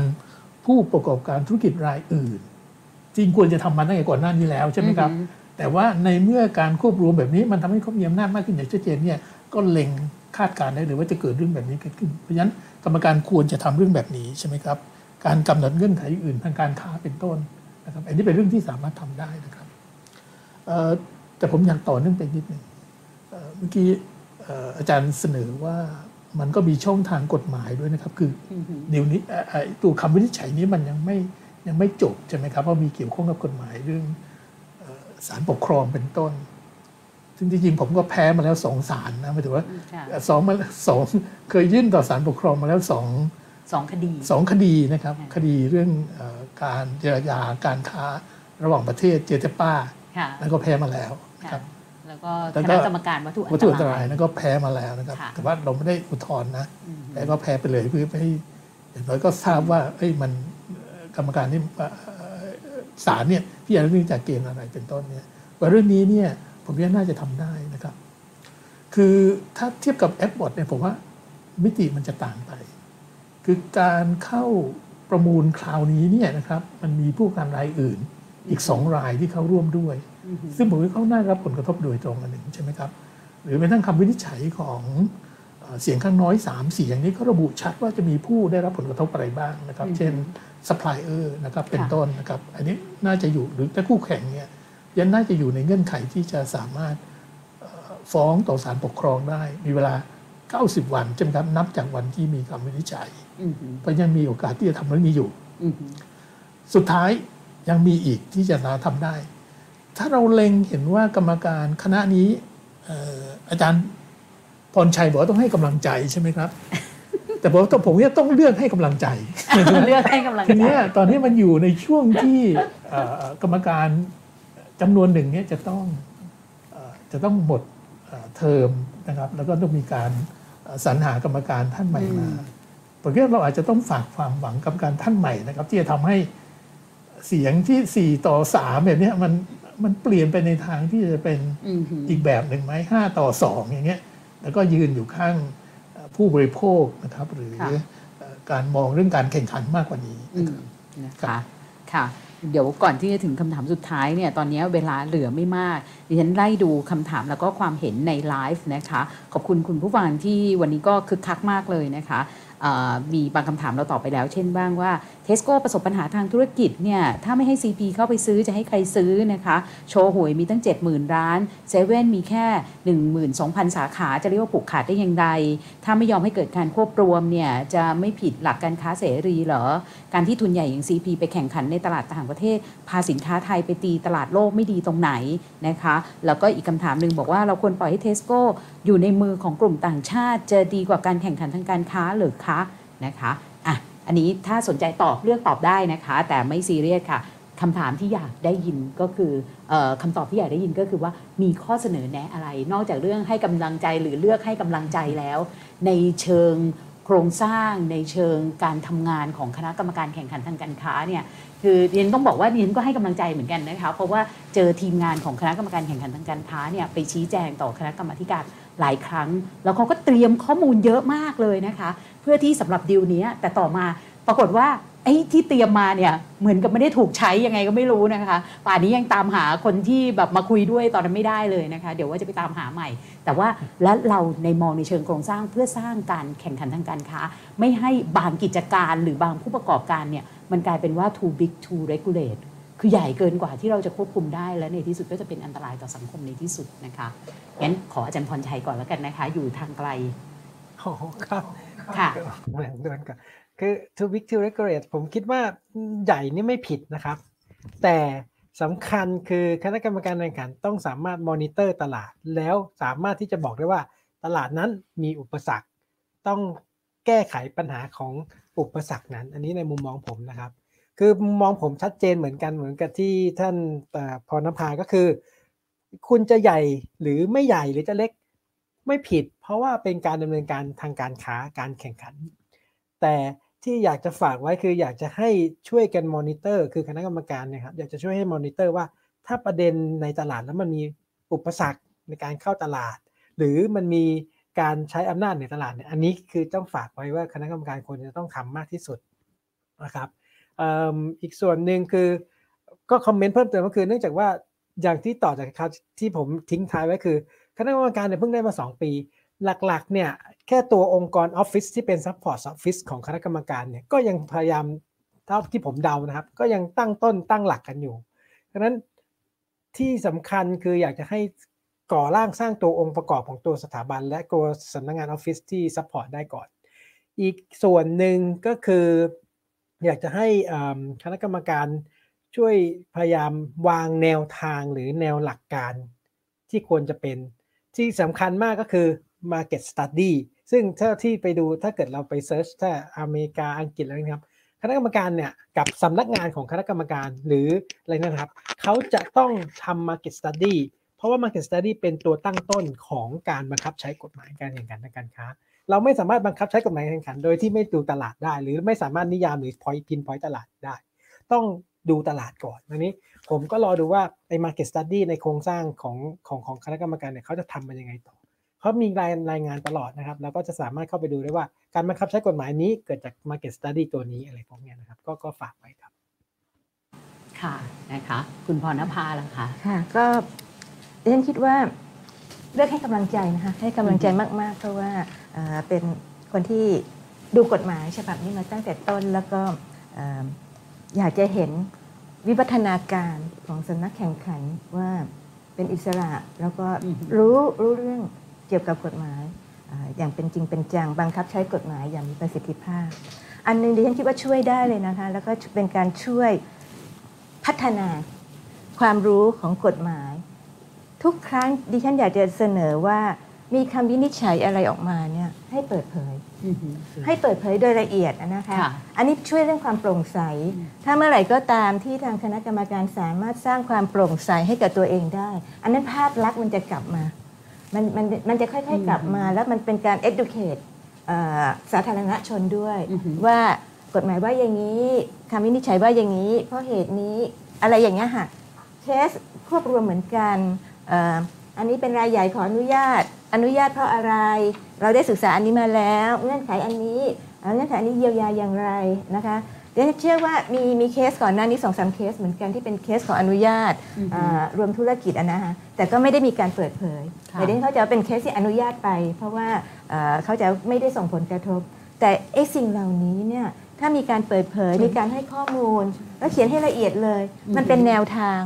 มันมันมันเป็นแนวทางของผู้ประกอบธุรกิจด้วย ว่าควรจะทำอย่างไร คณะกรรมการมีมุมมองอย่างไรอืมมันก็พัฒนาทุกฝ่ายอะค่ะค่ะอันนี้อยากอยากจะอยากจะเห็นจริงๆและนี้สังคมได้เรียนรู้ด้วยนะ คนใช่จะรู้สึกว่าเรื่องแข่งขันทางการค้า มันไม่ใช่เรื่องไกลตัว มันเป็นเรื่องแบบผู้บริโภคมาก ๆเลยนะคะค่ะอาจารย์ประเทศค่ะก็อยากจะเน้นความสำคัญขององค์กรนี้เลยนะครับ ว่าเป็นองค์กรสำคัญมาก ๆนะครับ คือ เอ่อ decision decision หนึ่งหรือว่าการจัดการ regulate อันหนึงเนี่ยมันสามารถที่จะแบบสร้างเอ่อผลประโยชน์ทางเศรษฐกิจได้เยอะเลยนะครับเพราะว่ามันเกี่ยวข้องกับผู้บริโภคแบบทางประเทศนะครับเอ่อในแง่นี้เนี่ยเอิ่มจริงๆผมก็มี suggestion อยู่อยู่ประมาณ2อสประการนะครับ คืออันแรกเนี่ยเอ่อที่สำคัญสุดเลยเนี่ยผมอยากจะเห็น political view อือฮึของของของรัฐนะครับ หรือว่าของอือฮึของผู้ที่เกี่ยวข้องเนี่ยว่าแบบเอ่อ มันเป็นแบบอ g e n d a ที่สำคัญนะครับในในการกำกับดูแลการแข่งขันนะครับสำนักงานเนี่ยควรจะได้รับการสนับสนุนนะครับทั้งบัตเจตแล้วก็ทั้ง personnel นะครับทั้งคนแล้วก็ทั้งเงินนะครับ เพราะว่าหน้าที่รับผิดชอบของเขาเนี่ยค่อนข้างใหญ่มากนะครับแล้วก็ดูแลการแข่งขันในจริงๆก็คือทุกอุตสาหกรรมในประเทศไทยยกเว้นบางอุตสาหกรรมนั้นที่มันที่มี regulation เอ่อ regulator ของตัวเองนะครับ ในแง่นี้เนี่ยอ สำนักงานเนี่ยแบบเพิ่งทำงานมาได้แบบสองสามปีนะครับ แล้วก็ต้องมาเจอเคสแบบ heavyweight อย่างเงี้ย จริงๆ ก็คือน่าเห็นใจมากนะครับ น่าเห็นใจมากแต่ว่ายังไงมันก็คือคือเราก็ต้องคาดหวังนะครับ เราก็ต้องคาดหวังหวังที่เอ่อผลผลงานที่ที่ที่ที่ออกมานะครับ ก็ก็ขอให้กำลังใจเช่นกันนะครับ ว่าว่าเอ่องานเนี้ยมันก็งานที่ท่านกำลังทำอยู่เนี่ยมีความสำคัญมากเลยนะครับเอ่ออีกส่วนหนึ่งก็คือเอ่ออยากให้มีกระบวนการนะครับในสองส่วนก็คือเพิ่มเอ่อ em- empowerment อะเอ่อเอ่อเจ้าหน้าที่นะครับเพราะว่าจริงๆแล้วเนี่ยเจ้าหน้าที่จะเป็นคอสำคัญเลยของของเออของงานศึกษาเอ่อแล้วก็ decision ต่างๆนะครับเอ่อจริงๆผมเนี่ยไม่ใช่เป็นคือไม่ได้ไม่ได้ชอบเออแนวทางขององค์กรอิสระหลายองค์กรในในเมืองไทยที่ เน้นตั้งอนุกรรมการ โดยที่ที่มาของอนุกรรมการเนี่ยก็แบบเป็นคนดังเนี่ยอะไรต่างๆที่แบบอาจจะมีความรู้ในเรื่องในเรื่องของของเหมือนไม่ได้สร้างความเข้มแข็งจาก in house อย่างใช่นั้นหรือเปใช่ล่าครับคะของาของของissue ที่อยู่นี่ค่ะแล้วกลายว่ามันไปสร้าง burden ให้กับคนค่ะทำงานค่ะคือจริงๆเท่าที่ผมแบบเคยสัมผัสมาคนคือคนทำงานเขาก็สนใจแล้วเขาก็แบบอืมแบบเป็นคนรุ่นใหม่ที่ที่อืมแบบที่มีพลังอะคใช่รับใช่แต่บางทีเนี่ยมันก็ถูก overwhelm ด้วย การเซิร์ฟอนุกรรมการอะไรบางอย่างอืมเยอะแยะเต็มไปหมดเนี้ยครับแล้วผมว่ามันก็เป็นปัญหาของของเมืองไทยเหมือนกันที่แบบผลักดันด้วยอนุกรรมการทุกอย่างผลักดันด้วยอนุกรรมการนะครับ อันเนี้ยก็ก็คือก็อยากจะให้กำลังใจในส่วนนี้นะครับ แล้วก็พยายามสร้างเอ่อ capability ความสามารถนะครับอือฮึความเก่งนะครับจากจาก in-house เนี่ยนะครับอือฮึแล้วก็อีกอันหนึ่งก็คือว่าเอ่อในแต่ละเคสเนี่ยอยากให้มีมีกระบวนการที่เป็นเอ่อ stakeholder consultation คือการอือฮึปรึกษาหารือค่ะรับฟังความเห็นจากผู้มีส่วนเกี่ยวข้องอย่างต่อเนื่องนะครับในแต่ละขั้นตอนถ้าเกิดเราดูแบบเคสในต่างประเทศหรือว่าเอ่อตัวอย่างที่ดีเนี่ยก็คือเอ่อเขาก็จะบอกมาก่อนแล้วว่าเอ่อเคสนี้เขาจะมองในประเด็นอะไรอืมนะครับเอ่อมีข้อหา theory of harm อ่าใช่อะไรบ้าง1 2 3 4ค่ะแล้วก็เอ่อขอข้อมูลนะครับเอ่อมี result เบื้องต้นออกมานะครับออกมาเป็นแบบนี้เอ่อ คือการออกการการที่จะมีผลมีมี result หรือมีอะไรนะมาเอ่อปรึกษาหารือกับ public บ่อยๆเนี่ยมันจะช่วยเชฟนะครับประเด็นมันก็จะช่วยเชฟมันก็จะได้ไม่แบบออกลกเข้าลกเข้าพงอืมอะไรค่ะออกไปแบบนั้นเกินไปค่ะอย่างเงี้ยนะครับ เพราะฉะนั้นเนี่ยเอ่อก็คือจะแนะนำก็คืออยากจะให้กำลังใจในการทำงานนะครับ อยากให้เอ่อสำนักงานเนี่ยได้รับการสนับสนุนนะครับทั้งในเรื่องบัตเจ็ตและบุคคลเพิ่ม capability แล้วก็ปรับปรุงกระบวนการค่ะ นะครับขั้นตอนในการในในการวิเคราะห์นะครับอืมฮึงานเยอะมากนะครับแล้วก็ค่ะแบบเอ่อพยายามแบบแล้วก็ prioritize งานที่สำคัญครับค่ะค่ะคุณวิทูลค่ะก็ผมผมมีมีมีสามเรื่องครับเอ่อเห็นด้วยกับอาจารย์พรณภา คือตอนเนี้ยการเปิดเปิดเผยข้อมูลที่สำคัญนะครับคำวินิจฉัยและข้อมูลการศึกษาเนี่ยมีความจำเป็นมากที่จะทำให้พวกเราทั้งหมดเนี่ยเข้าใจเรื่องนี้นะครับ เข้าใจรวมทั้งเข้าใจคำวินิจฉัยของกรรมการด้วยอันเรื่องแรกนะครับ เรื่องที่สองเนี่ยผมคิดว่าเรื่องนี้เป็นเรื่องใหญ่เกินไปที่เราจะปล่อยเลยไปได้นะครับเอ่อเพราะมีผลกระทบตั้งแต่ต้นน้ำยันอืมปลายน้ำนะครับ เหมือนที่เอ่อกรรมการเสียงข้างน้อย แล้วก็ผู้ประกอบการเนี่ยสะท้อนเรื่องนี้เอ่อผมอยากให้ทำสองเรื่องนะครับในกรณีนี้เนี่ยก็คือเรื่องที่หนึ่งก็คือว่า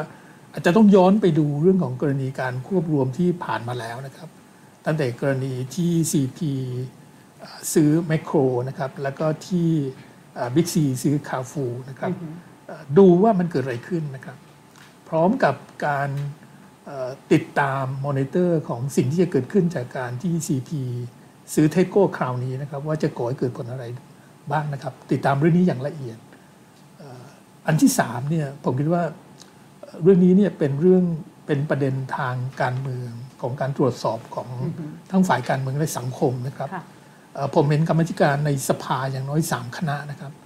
ทั้งเรื่องพาณิชย์นะครับ ทั้งเรื่องของพัฒนาเศรษฐกิจ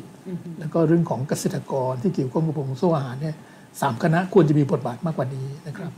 บางคณะเนี่ยศึกษามาแล้วก็หายเงียบไปเลยนะครับ ผมไม่เข้าใจจริง ๆนะครับเอ่อที่ต้องต้องเรียกร้องความรับผิดชอบของของ ของสภาผู้แทน ไม่ต้องพูดถึงวุฒินะครับ ซึ่งก็ไม่เห็นทำอะไรอยู่แล้วเนี่ยนะครับค่ะอันนั้นคือต้องดำเนินการ แล้วก็ผมคิดว่าเมื่อเราเห็นสิ่งนี้แล้วเนี่ยผมคิดว่าสังคมจำเป็นจะต้องมีกฎกติกาที่อาจจะเขาเรียกว่าเอ่อคุ้มครองเรื่องการแข่งขันนะครับ และป้องกันการผูกขาดได้กว่านี้หรือไม่นะครับ อันนี้จำเป็นต้องพูดถึงทั้งเรื่องกฎระเบียบหรือตัวกฎหมาย และที่สำคัญที่สุดก็คือว่า ตัวการการได้มาของคณะกรรมการเนี่ยสำคัญมากๆนะครับ ว่าเราจะได้คนที่มีจิตวิญญาณ มีเจตจำนงที่จะเอ่อเอ่อปกป้องเรื่องของการแข่งขันนะครับ และคุ้มครองผลประโยชน์ของคนทั้งหมดและเศรษฐกิจรวมหรือไม่อย่างไรนะครับ ผมมีสามประเด็นนี้ครับ ค่ะนะคะวันนี้ใน policy forum ของ D101 นะคะเราหยิบยกกรณีของอการควบรวมกิจการของ CP กับ Tesco Lotus เนี่ยขึ้นมา เพราะว่ามันเป็นกรณีน่าศึกษามากๆนะคะทั้งเรื่องของความที่ว่าเอ๊ะทำไมมันเงียบผิดปกติทำไมคำอธิบายมันไม่มีมีผลก็ รู้สึกเหมือนกับมีความไม่ชัดเจนอยู่เยอะมากนะคะ ทั้งที่จริงเรื่องนี้เนี่ยมันใกล้ตัวกับผู้บริโภคมาก เรารู้สึกเหมือนกับว่า เราก็ยังมีโอกาสมีช่องทางเลือกในการซื้อสินค้า หรือซื้อบริการ แต่จริง ๆ แล้วเนี่ยมันถูกผูกขาด มันมีอำนาจเหนือตลาดอะไรมาทำให้เราได้ซื้อได้ใช้บริการนั้นอย่างถูกต้องหรือไม่เนี่ยอันนี้เป็นเรื่องที่เกี่ยวข้องทั้งนั้น แล้วพวกเราก็ยังคงมีความหวังนะคะ ที่อยากจะเห็นเรื่องการแข่งขันทางการค้าเนี่ยมีการทำเรื่องนี้อย่างจริงจังในประเทศไทยนะคะ ซึ่งวันนี้ต้องขอบคุณท่านผู้ร่วมรายการทั้ง 3 ท่านนะคะ เริ่มตั้งแต่ทางไกลนะคะ ผู้ช่วยศาสตราจารย์ดรพรชัย วิสุทธิศักดิ์คณะบดีคณะนิติศาสตร์มหาวิทยาลัยเชียงใหม่ค่ะ ขอบคุณค่ะ แล้วก็ไล่เรียงมานะคะ คุณวิทูลเลี่ยนจำรูนผู้อำนวยการมูลนิธิชีววิถีไบโอไทยนะคะ อาจารย์ผู้ช่วยศาสตราจารย์ ดรพรเทพเบญญาอภิกุล รองคณะบดีคณะเศรษฐศาสตร์มหาวิทยาลัยธรรมศาสตร์ แล้วก็คุณพรณภาเหลืองวัฒนากิจ ผู้บริหารบริษัท Baker & McKenzie นะคะสำหรับ policy forum ของ The101ในสัปดาห์หน้านะคะในเอ่ออาทิตย์พฤหัสที่ 3 ธันวาคมเนี่ยจะเป็นครั้งที่ 9 นะคะ เราจะจับตาการเลือกตั้งท้องถิ่น หวังว่าเราจะมีการเลือกตั้งท้องถิ่นนะคะ แน่ๆ ในวันที่ 20 ธันวาคมนี้นะคะ จะเป็นการเลือกตั้งองค์การบริหารส่วนจังหวัดเนี่ย แต่อะไรก็ตามนะคะ เราก็จะชวนนักวิชาการที่ติดตามเรื่องพลวัตเศรษฐกิจการเมืองท้องถิ่นไทยอย่างต่อเนื่อง ใน4พื้นที่ทั่วไทยนะคะ มาคุยกันใน policy forum มีรองศาสตราจารย์ ดรพิญญพันธ์พจนาลาวันจากคณะมนุษยศาสตร์สังคมศาสตร์มหาวิทยาลัยราชภัฏลำปางนะคะ ดรศินนาถ ตรีวรรณชัย คณะบดีคณะเศรษฐศาสตร์มหาวิทยาลัยสงขลานครินแล้วก็รองศาสตราจารย์ดรอลงกรอักขแสง วิทยาลัยการเมืองการปกครองที่มสารคามนะคะแล้วก็รองศาสตราจารย์ ดรโอรานถิ่นบางเตียว ภาควิชารัฐศาสตร์ คณะรัฐศาสตร์ และนิติศาสตร์มหาวิทยาลัยบุรพาดำเนินรายการคุณ โดยคุณจิรัตน์นะคะขันติพะโลติดตามให้ได้นะคะ ในวันที่ 4 ธันวาคมเอ่อ3ธันวาคมพฤหัสที่ 3 ธันวาคม ตอนบ่ายสองนะคะ วันนี้ดิฉันขอลาไปก่อนนะคะ แล้วก็อย่าลืมค่ะ เพราะว่า policy forum ครั้งนี้เนี่ยเดี๋ยวเราจะถอดเทปเป็นรายงานนะคะ แล้วก็ติดตามได้ทางเพจ d 1 0 1 w o r l d ค่ะ วันนี้ลาไปก่อน สวัสดีค่ะ